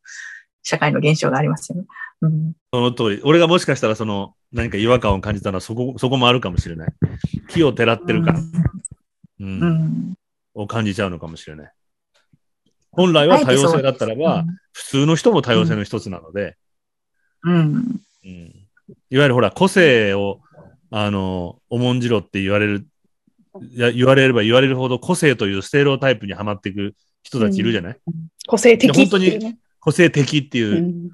のを自分で演じなきゃいけなくなって苦しくなっちゃう人いるじゃない、うん、でも本当に個性的な変わった子はいじめられたりするわけじゃない、変なやつって言われて。ねえ。それ、そういう現象だよね、なんかね、うん。だったらほっといた方がいいよね。多様性とか個性的なんて言わない方が。うんうん、ほっといた方が。ほっといた方がいい。なんだろう、だから全体的にさ、本当に、なんかすごく昔の方がおおらかで変な、ほったかれた社会だった気がするの、やっぱり。昔を生きてた人間からすると。もっと一日の間にいろんなことができたし、いろんな人たちが街にいたし、いろんな職業もあったし、変な大人たちもいっぱいいた。未成熟なね、やっぱり、ある意味変な大人たちがいたりとかすることが本当になくなってきたなと思ってね。その、本当の意味での多様性というかさ、何も多様性なんて言わなくても、まあちょっと安っぽい言い方になるけども、街にお豆腐屋さんがあって、お肉屋さんがあって、お蕎麦屋さんがあって、大工さんがいて、多様な大人がいた気がするのね。で、子供の俺から見てでもあんな大人になりたい、こんな大人はダメだみたいなものがいっぱい見えた。だけど、今大人の形もすごく限られてるし、生活や仕事の形もすごく逆に本当に全体主義的にこうなってるなって気がして、辛いよなって思うんだよね、これ。まあ、簡単に言えば、職業選択みたいなものも限られてるじゃない？そうやって。で、八百屋さんになれば普通に家庭が持てるぐらいの生活を送れたわけだよね、やっぱり。大工さんになったりとか。今はできないもんね。うん。逆に言うとすごくこう、封建社会みたいなこう経済を元にしたピラミッドができちゃって、で、これはまあ王様がやってたのか、国家主義がやってたのかっていうのに変わって、今経済っていうのがそういう制度を作りつつあって、そこにこう入ってないと、なんだろう、まともな暮らしが送れない。で、その選択肢はすごく狭くなってる気がするんだよね。で、なんとなく言いたいことわかります？で、これはあんま健全じゃない気がすごくするんだよな、人間の生き方として。そしてさらに輪をかけて、今そのソーシャルメディアで、まあ申し訳ないけどブルシットジョブみたいなのが流行ってるわけですよ、ね。ああああああ。楽してお金稼ぐとか。うんうんうんうん。なんか余計輪をかけて希望を失せさせてますよね、若い層に対して。そうだよね。働かないでお金を得る方が正しいってまさにいうブルーシットジョブの方を推奨しちゃってるわけでしょ、どっかで。うん。で、これの転換期みたいなのって来るのかね。だから簡単に言うと途上国に暮らしてる人たちの方が幸せに見えちゃうわけじゃない。うん、あの、すごく生活に近い仕事がいっぱいあるところの方が。うんで本来人間の暮らしってそっちなんじゃないかってやっぱ思うんだよね。で、ちなみに皆さんのお友達ってどんな仕事をされてるの？普通のそのいわゆる社会でちゃんと、ちゃんと生きてる人たちって。ちゃんと、みんながちゃんと生きてないわけじゃないけど。いわゆる就職をした人たち。うん、にじゅうにさいで。結構いっぱいいろいろいますね。結構福祉系のことされてる子もいっぱいいたり。うーんまあ、教員も多いですし、うんね、意外とじゃあそういうこう、教員とか福祉とか人間に対して働きかける仕事が多いっていうか。多い、うん、もちろん商社とかね、あのバリバリ、うん、いますし。で、秀吉君なんてかなり変わってるパターンだよね。だからかなりマイノリティだよね。個人事業主で社長さんなんていうのは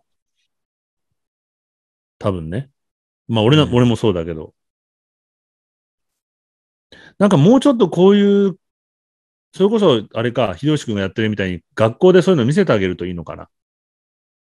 いや、そうよ。だから、ね、だから 俺, 俺が楽しそうにやってる子、姿は大事だと思うけど、うん、今は苦しいけど今に見てろとかって言い続けてるとちょっとどうなのだと思う。まあそれはそれでね、そういう瞬間もあるかもしれないけど。うん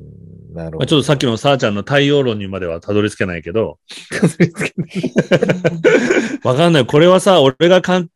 におじさんで感じてるのかもしれないけど、まあ、俺たちの場合はすごいイノセントな時代だったので、その三丁目の夕日じゃないけどね。あの、例えばこれもアントニオ猪木が死んだりとかしてるじゃないでみんなにアントニオ猪木ってこうわかんないと思うけど、やっぱその時代のアイコンみたいなこう大人たちっていうのはスーパースターみたいな圧倒的なまあ、虚像だけどね。はっきり言えば。虚像にしても、やっぱりみんなが心を寄せられるシンボル的な存在っていうのは社会にいたのね。子供の時に。で、前も言ったけど、あの、はちじだい全員集合をみんなで見るとか、あのー、まあ、最近は若い人たちはレジェンドってこう呼んだりするけど、そういう存在がすごくわかりやすくいて、で、そういうのがどんどん最近死んでて、俺の同級生たちの間ではなんかこう喪失感があるわけ。で、何を言いたいかっていうと、俺がそこの本質にあるのは、前の世代にはそういうことができたけど、自分たちにはそういう存在がい、自分たちはできてない。本来ごじゅう代ぐらいになったら、もうレジェンドになってるような存在って、まさにさあちゃんの言った太陽みたいな存在っていなきゃおかしいのよ。だけど、その経済、高度経済成長期に生まれたスターたち以外にいないんだよね、もうね。で、それはエンターテインメントのあり方っていう問題もあるのかもしれないけど、そういう平均的なやっぱりサラリーマンみたいなのしかいないわけよ。ずば抜けた変態的な異常な個性を、まあ、社会がそれを許さなくなったっていう側面もあると思うんだけど、そういう存在をね、スーパースターの存在を、わがままだとか、逆によくみんなで話すみたいに、どっかの地点でみんなで足を引っ張って潰したりとかするように、ね、時にはああいう人たちってのは反社会的な行動をいっぱい取ってるわけで、昔のスターたちっていうのはね。で、それもこう武勇伝みたいに今では伝えられるじゃない。で、それは社会がまだシステムが未成熟だからできたっていうこともあるにせよ、やっぱり今さっきさあちゃんが言ってた、その太陽、スーパースターっていうさ、存在っていうのは、これいなくなってるよね、やっぱりね。うん、勝手に輝いてる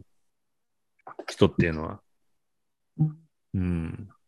で、それに逆にそれもちょっと恐怖心が俺あって、大したことなかったのに今の、今の時代になるとやたらもうレジェンド扱いしちゃったりとか、うん、意図的に、商業的に、今松尾谷由実が新しいこう音楽アルバム作って、山下達郎が新しいアルバム出すとかっていうと、レジェンドみたいな感じで、こうはめ叩いたりするわけよ。で、そういうのも良くないなと思ったりするんだけど、生き残ってる中途半端な人たちを、一生にレジェンドに仕上げていくっていうね。でもそれは逆に言えば、時代にそういう人が本当にいないから、ひろゆきしかいないわけじゃん。あんなのはしかいないわけよ。みんなが注目を集める人っていうのは、ホリエモンとかさ、何にもしないで文句ばっか言ってる奴らみたいな。で、まさにお金を儲けてパリで暮らしてるようなね。何やってるのかよくわかんないのに。これは良くないね、ロールモデルとしてね、やっぱり。で、前も聞いたけど、そう、だから、尾形貞子さんだったっけ、みんなのロールモデルって。みんなのかはわからないですけど。みんなって、みんなっていうか、うん。今いないもんね、うん、そういう人ってね。そうですね。これでも世界的にそうかな。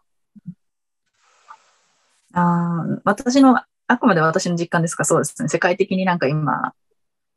なんかこの人本物だなみたいな人って、なんかあんまりすぐパッと出てこないですね。なんかね、うん。まあ、いると信じたいんですけども、出てこないだけで。でもさっきのさあちゃんの色になると、輝、もうほっといても輝いちゃうわけ、ね。まあまあそういうことですね、確かに。出てこざるを得ないです。うん、眩しくってもう、目をそらせないぐらいの存在なわけでしょ、きっと。うん、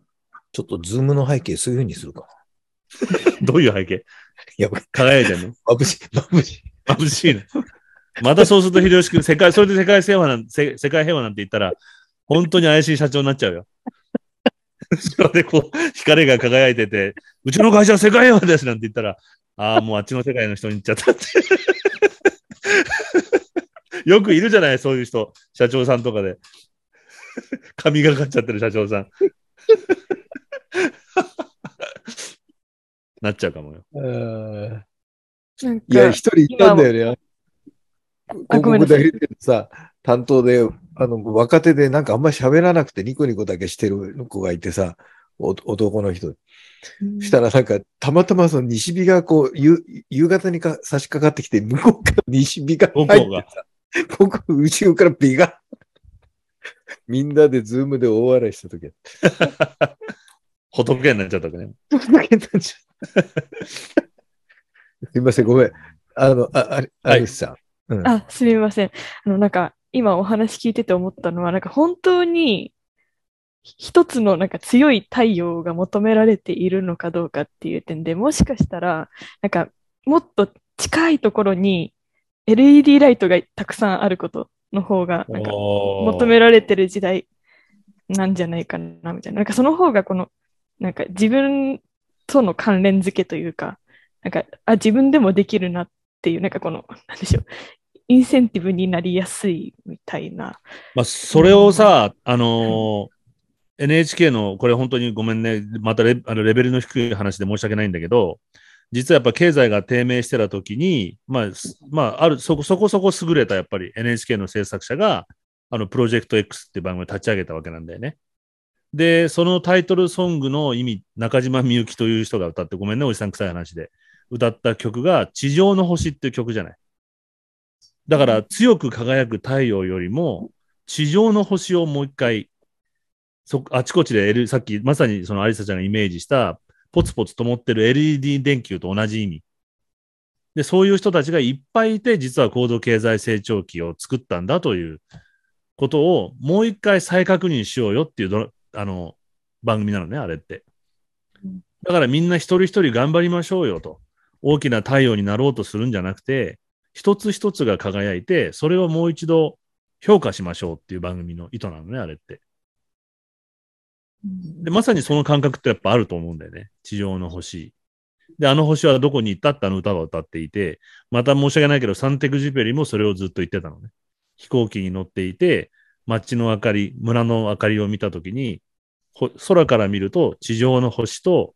どうやってコミュニケーションを取るべきかってことを彼はどっから本を書き出すわけ。だからもしかしたらもう一度その、えっと、集約型の文化じゃなくて、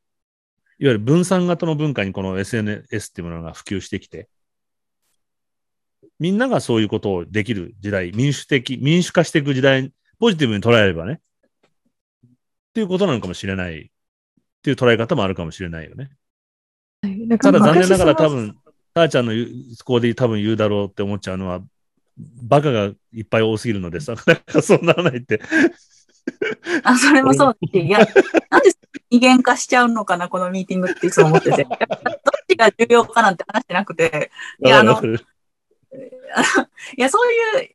う、たくさんの灯火って探せばどの時代もいるっちゃいると思うんですよ。なんかうまくそれは周りがあの自分、自分たちに必要な人を適宜見つければいいっていう話だと思っていて、ただそのある種強烈な太陽っていう表現をあえて私は使ったのが、みんなそこにそのアイコニックな存在としてこう集中し、あ、こう、あの注視しましょうっていうことが言いたいわけじゃなくて、やっぱそういう存在ってなんかこう無条件に希望を与える節があると思うんですよ。なんか自分に存在として近いかどうかとかじゃなくて、あ、もうなんかこの人がこんだけ頑張ってるんだったら頑張ろうとか、その業種とかを超えて希望を与えるタイプの人っていると思うんですよ。それは何をしているかじゃなくて、やっぱりそれはもう、まあ、なんていうか、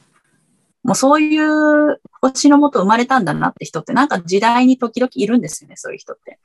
なんかそういう人を、わかる。なんかこう、ちゃんと見れる社会っていうのが欲しいっていう話だったんですよね、うん、私は。だから単純にそのさんじゅうねんまえとかと比べると、あの人前に出る人の量が圧倒的に増えてるじゃないですか。なんか今までその本当だったら輝けるけれども、うん、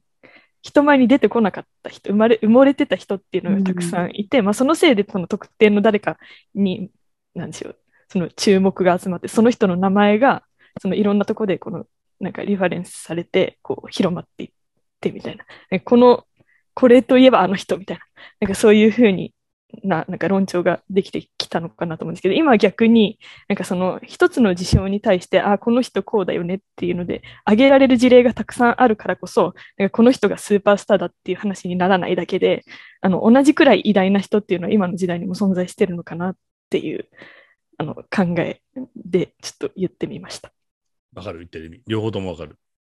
あの、さあちゃんが言ってるのは、もしかしたら俺たちにとってのアントニオ猪木とか、ジャイアント馬場みたいな、あと、あの、ドリフの加藤ちゃんみたいなね。結局、どんなダメな人でも、もうその人が出てくればいいのよ、俺たちの世代っていうのは。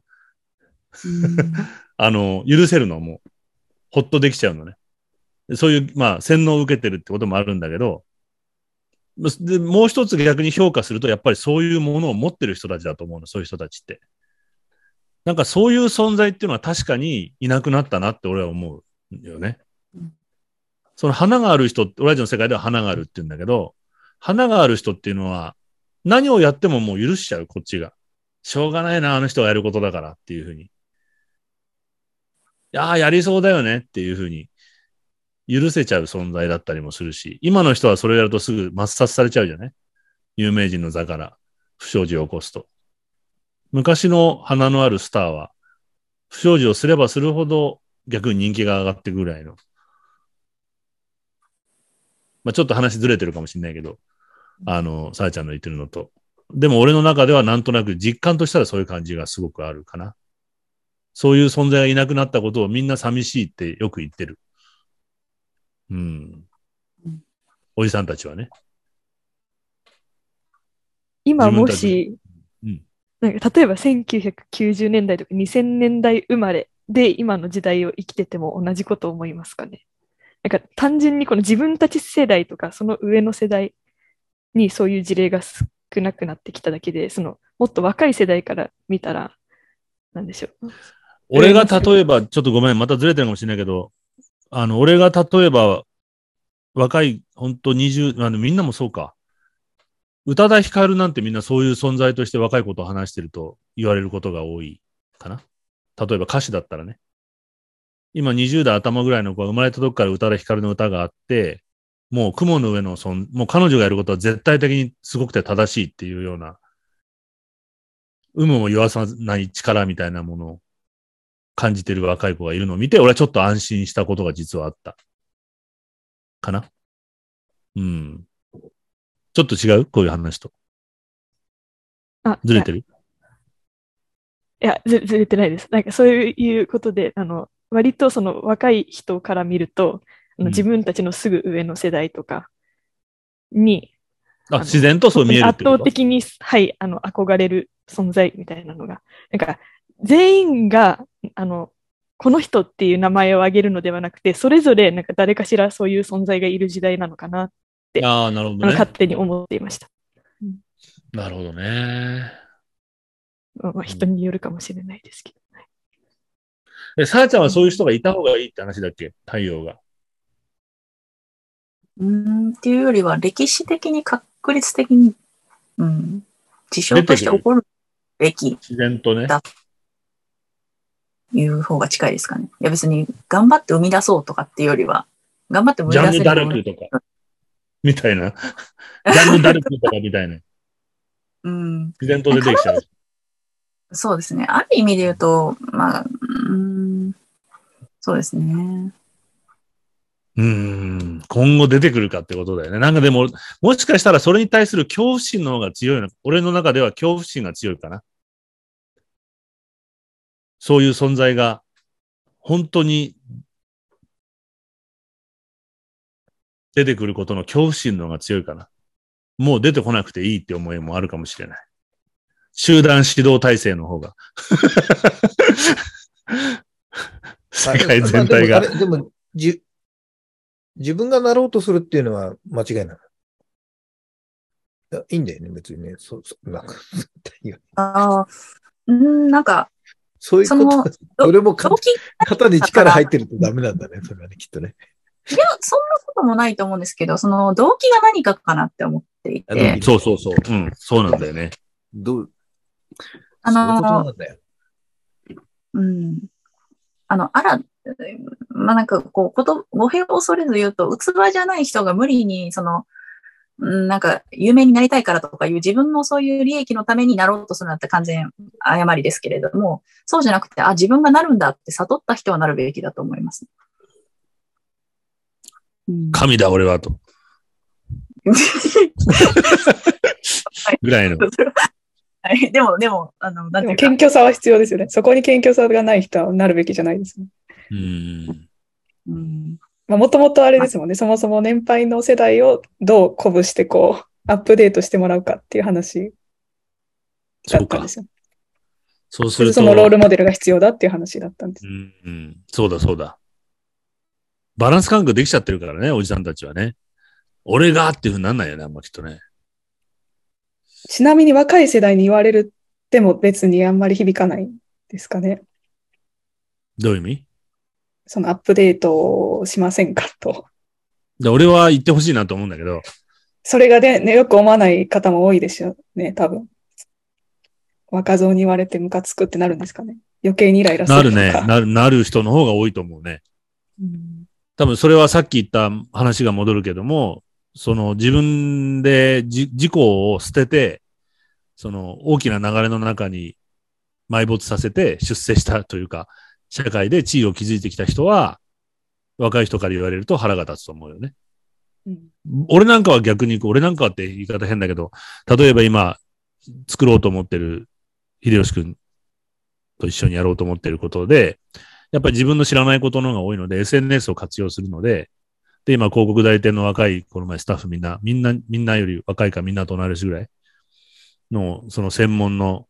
デジタルメディア担当みたいな子たちに話聞くと、ディレクターが今よんじゅうちょいぐらいかな、よんじゅう半ばぐらいかな、全く知らない言語をこう話されるわけよ。で、これはよくあらゆる会社で起きてることだと思うんだけど、で、だからといって俺は彼らを尊敬してるかっていうと、そうではなくて、なんだろうね。知識として使ってる？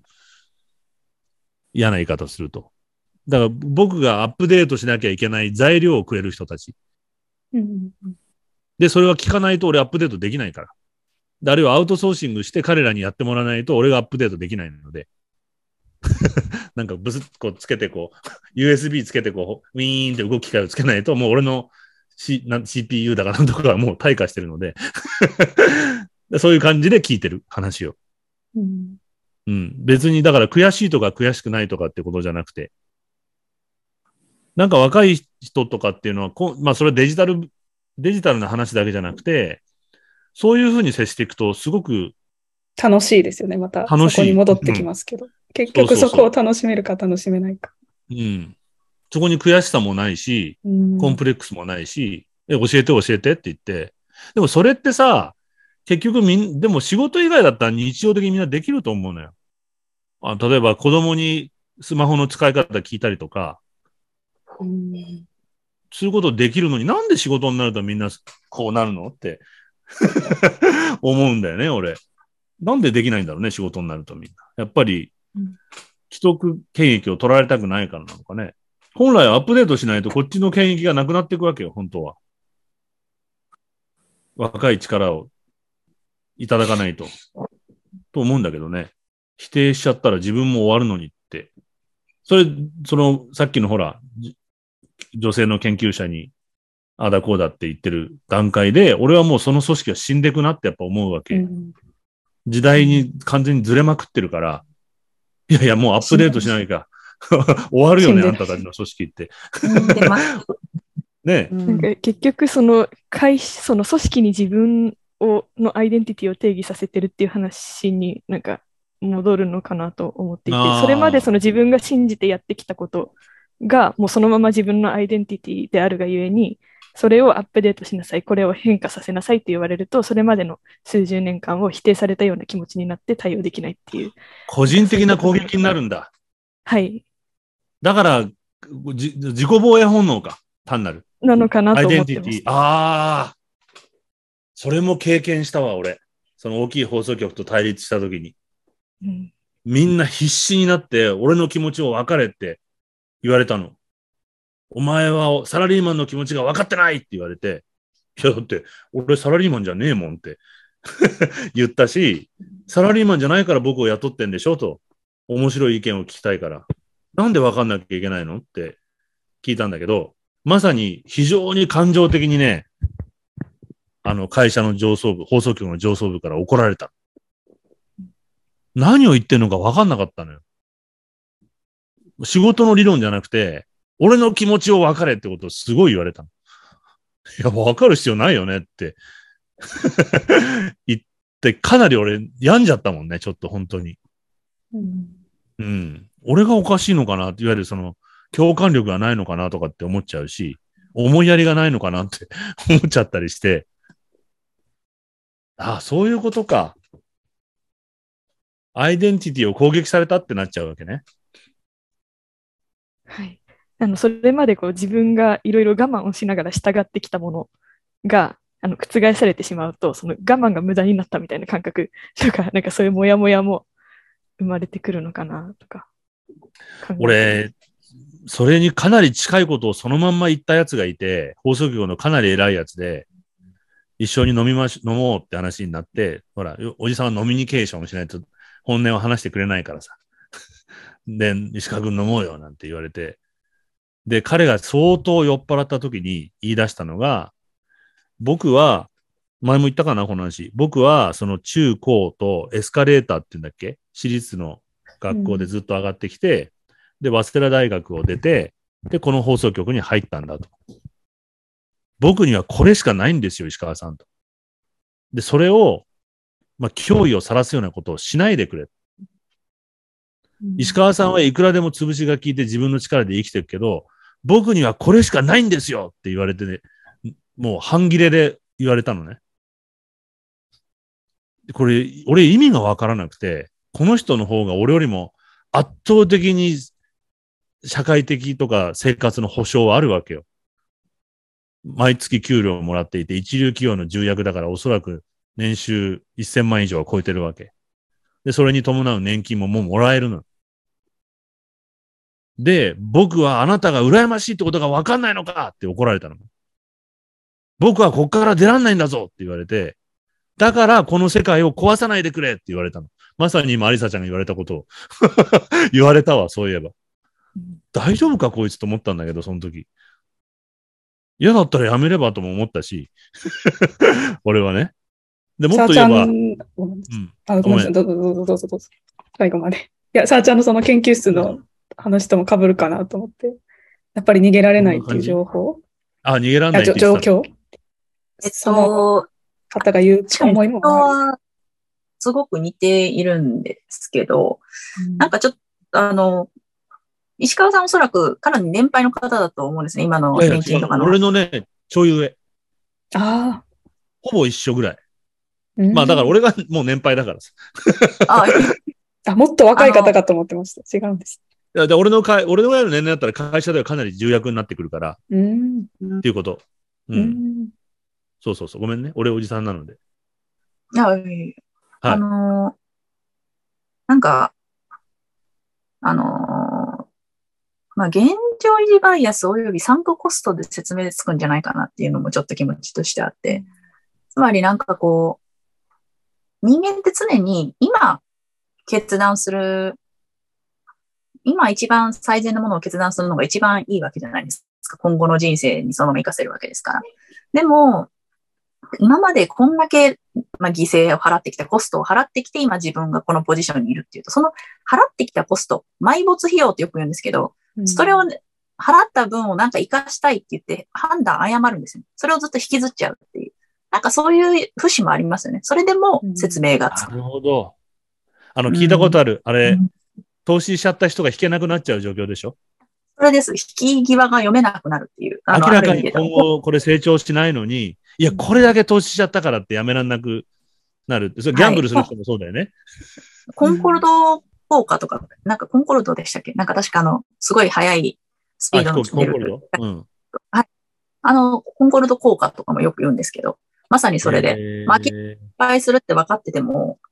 続けちゃうみたいな。なんか人間のそういうよくある特性なんですよね。なんかその、リニアモーターだ、今の。うん、なんかそうですね。もう引けないみたいな。もう絶対、なんでも引けない。なんかその状況にも通ずるんじゃないかなってすごい感じていて。たださっき私の研究室の時は、引けないが、あの、その、埋没費用というよりは、あの、まあ、本当にこれからの、あの、ジョブに関わるものを、を犠牲にしないと状況を変えれないっていう状況なので、なんかちょっとまた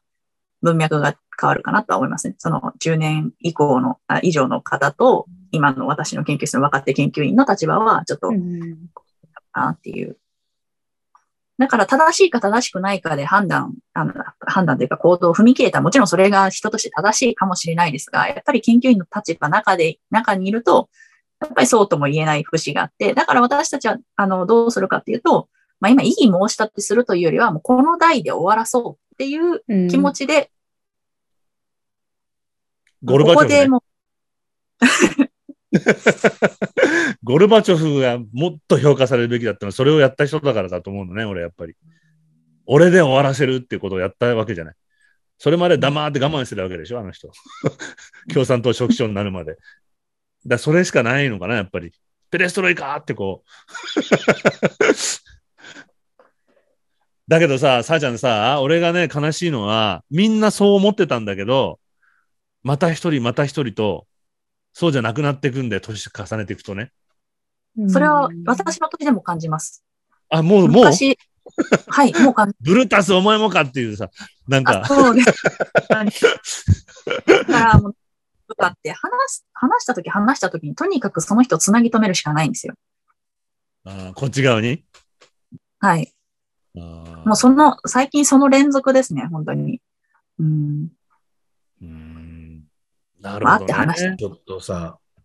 それじっくり聞こうよ今度。ちょっと次回、あのもうもう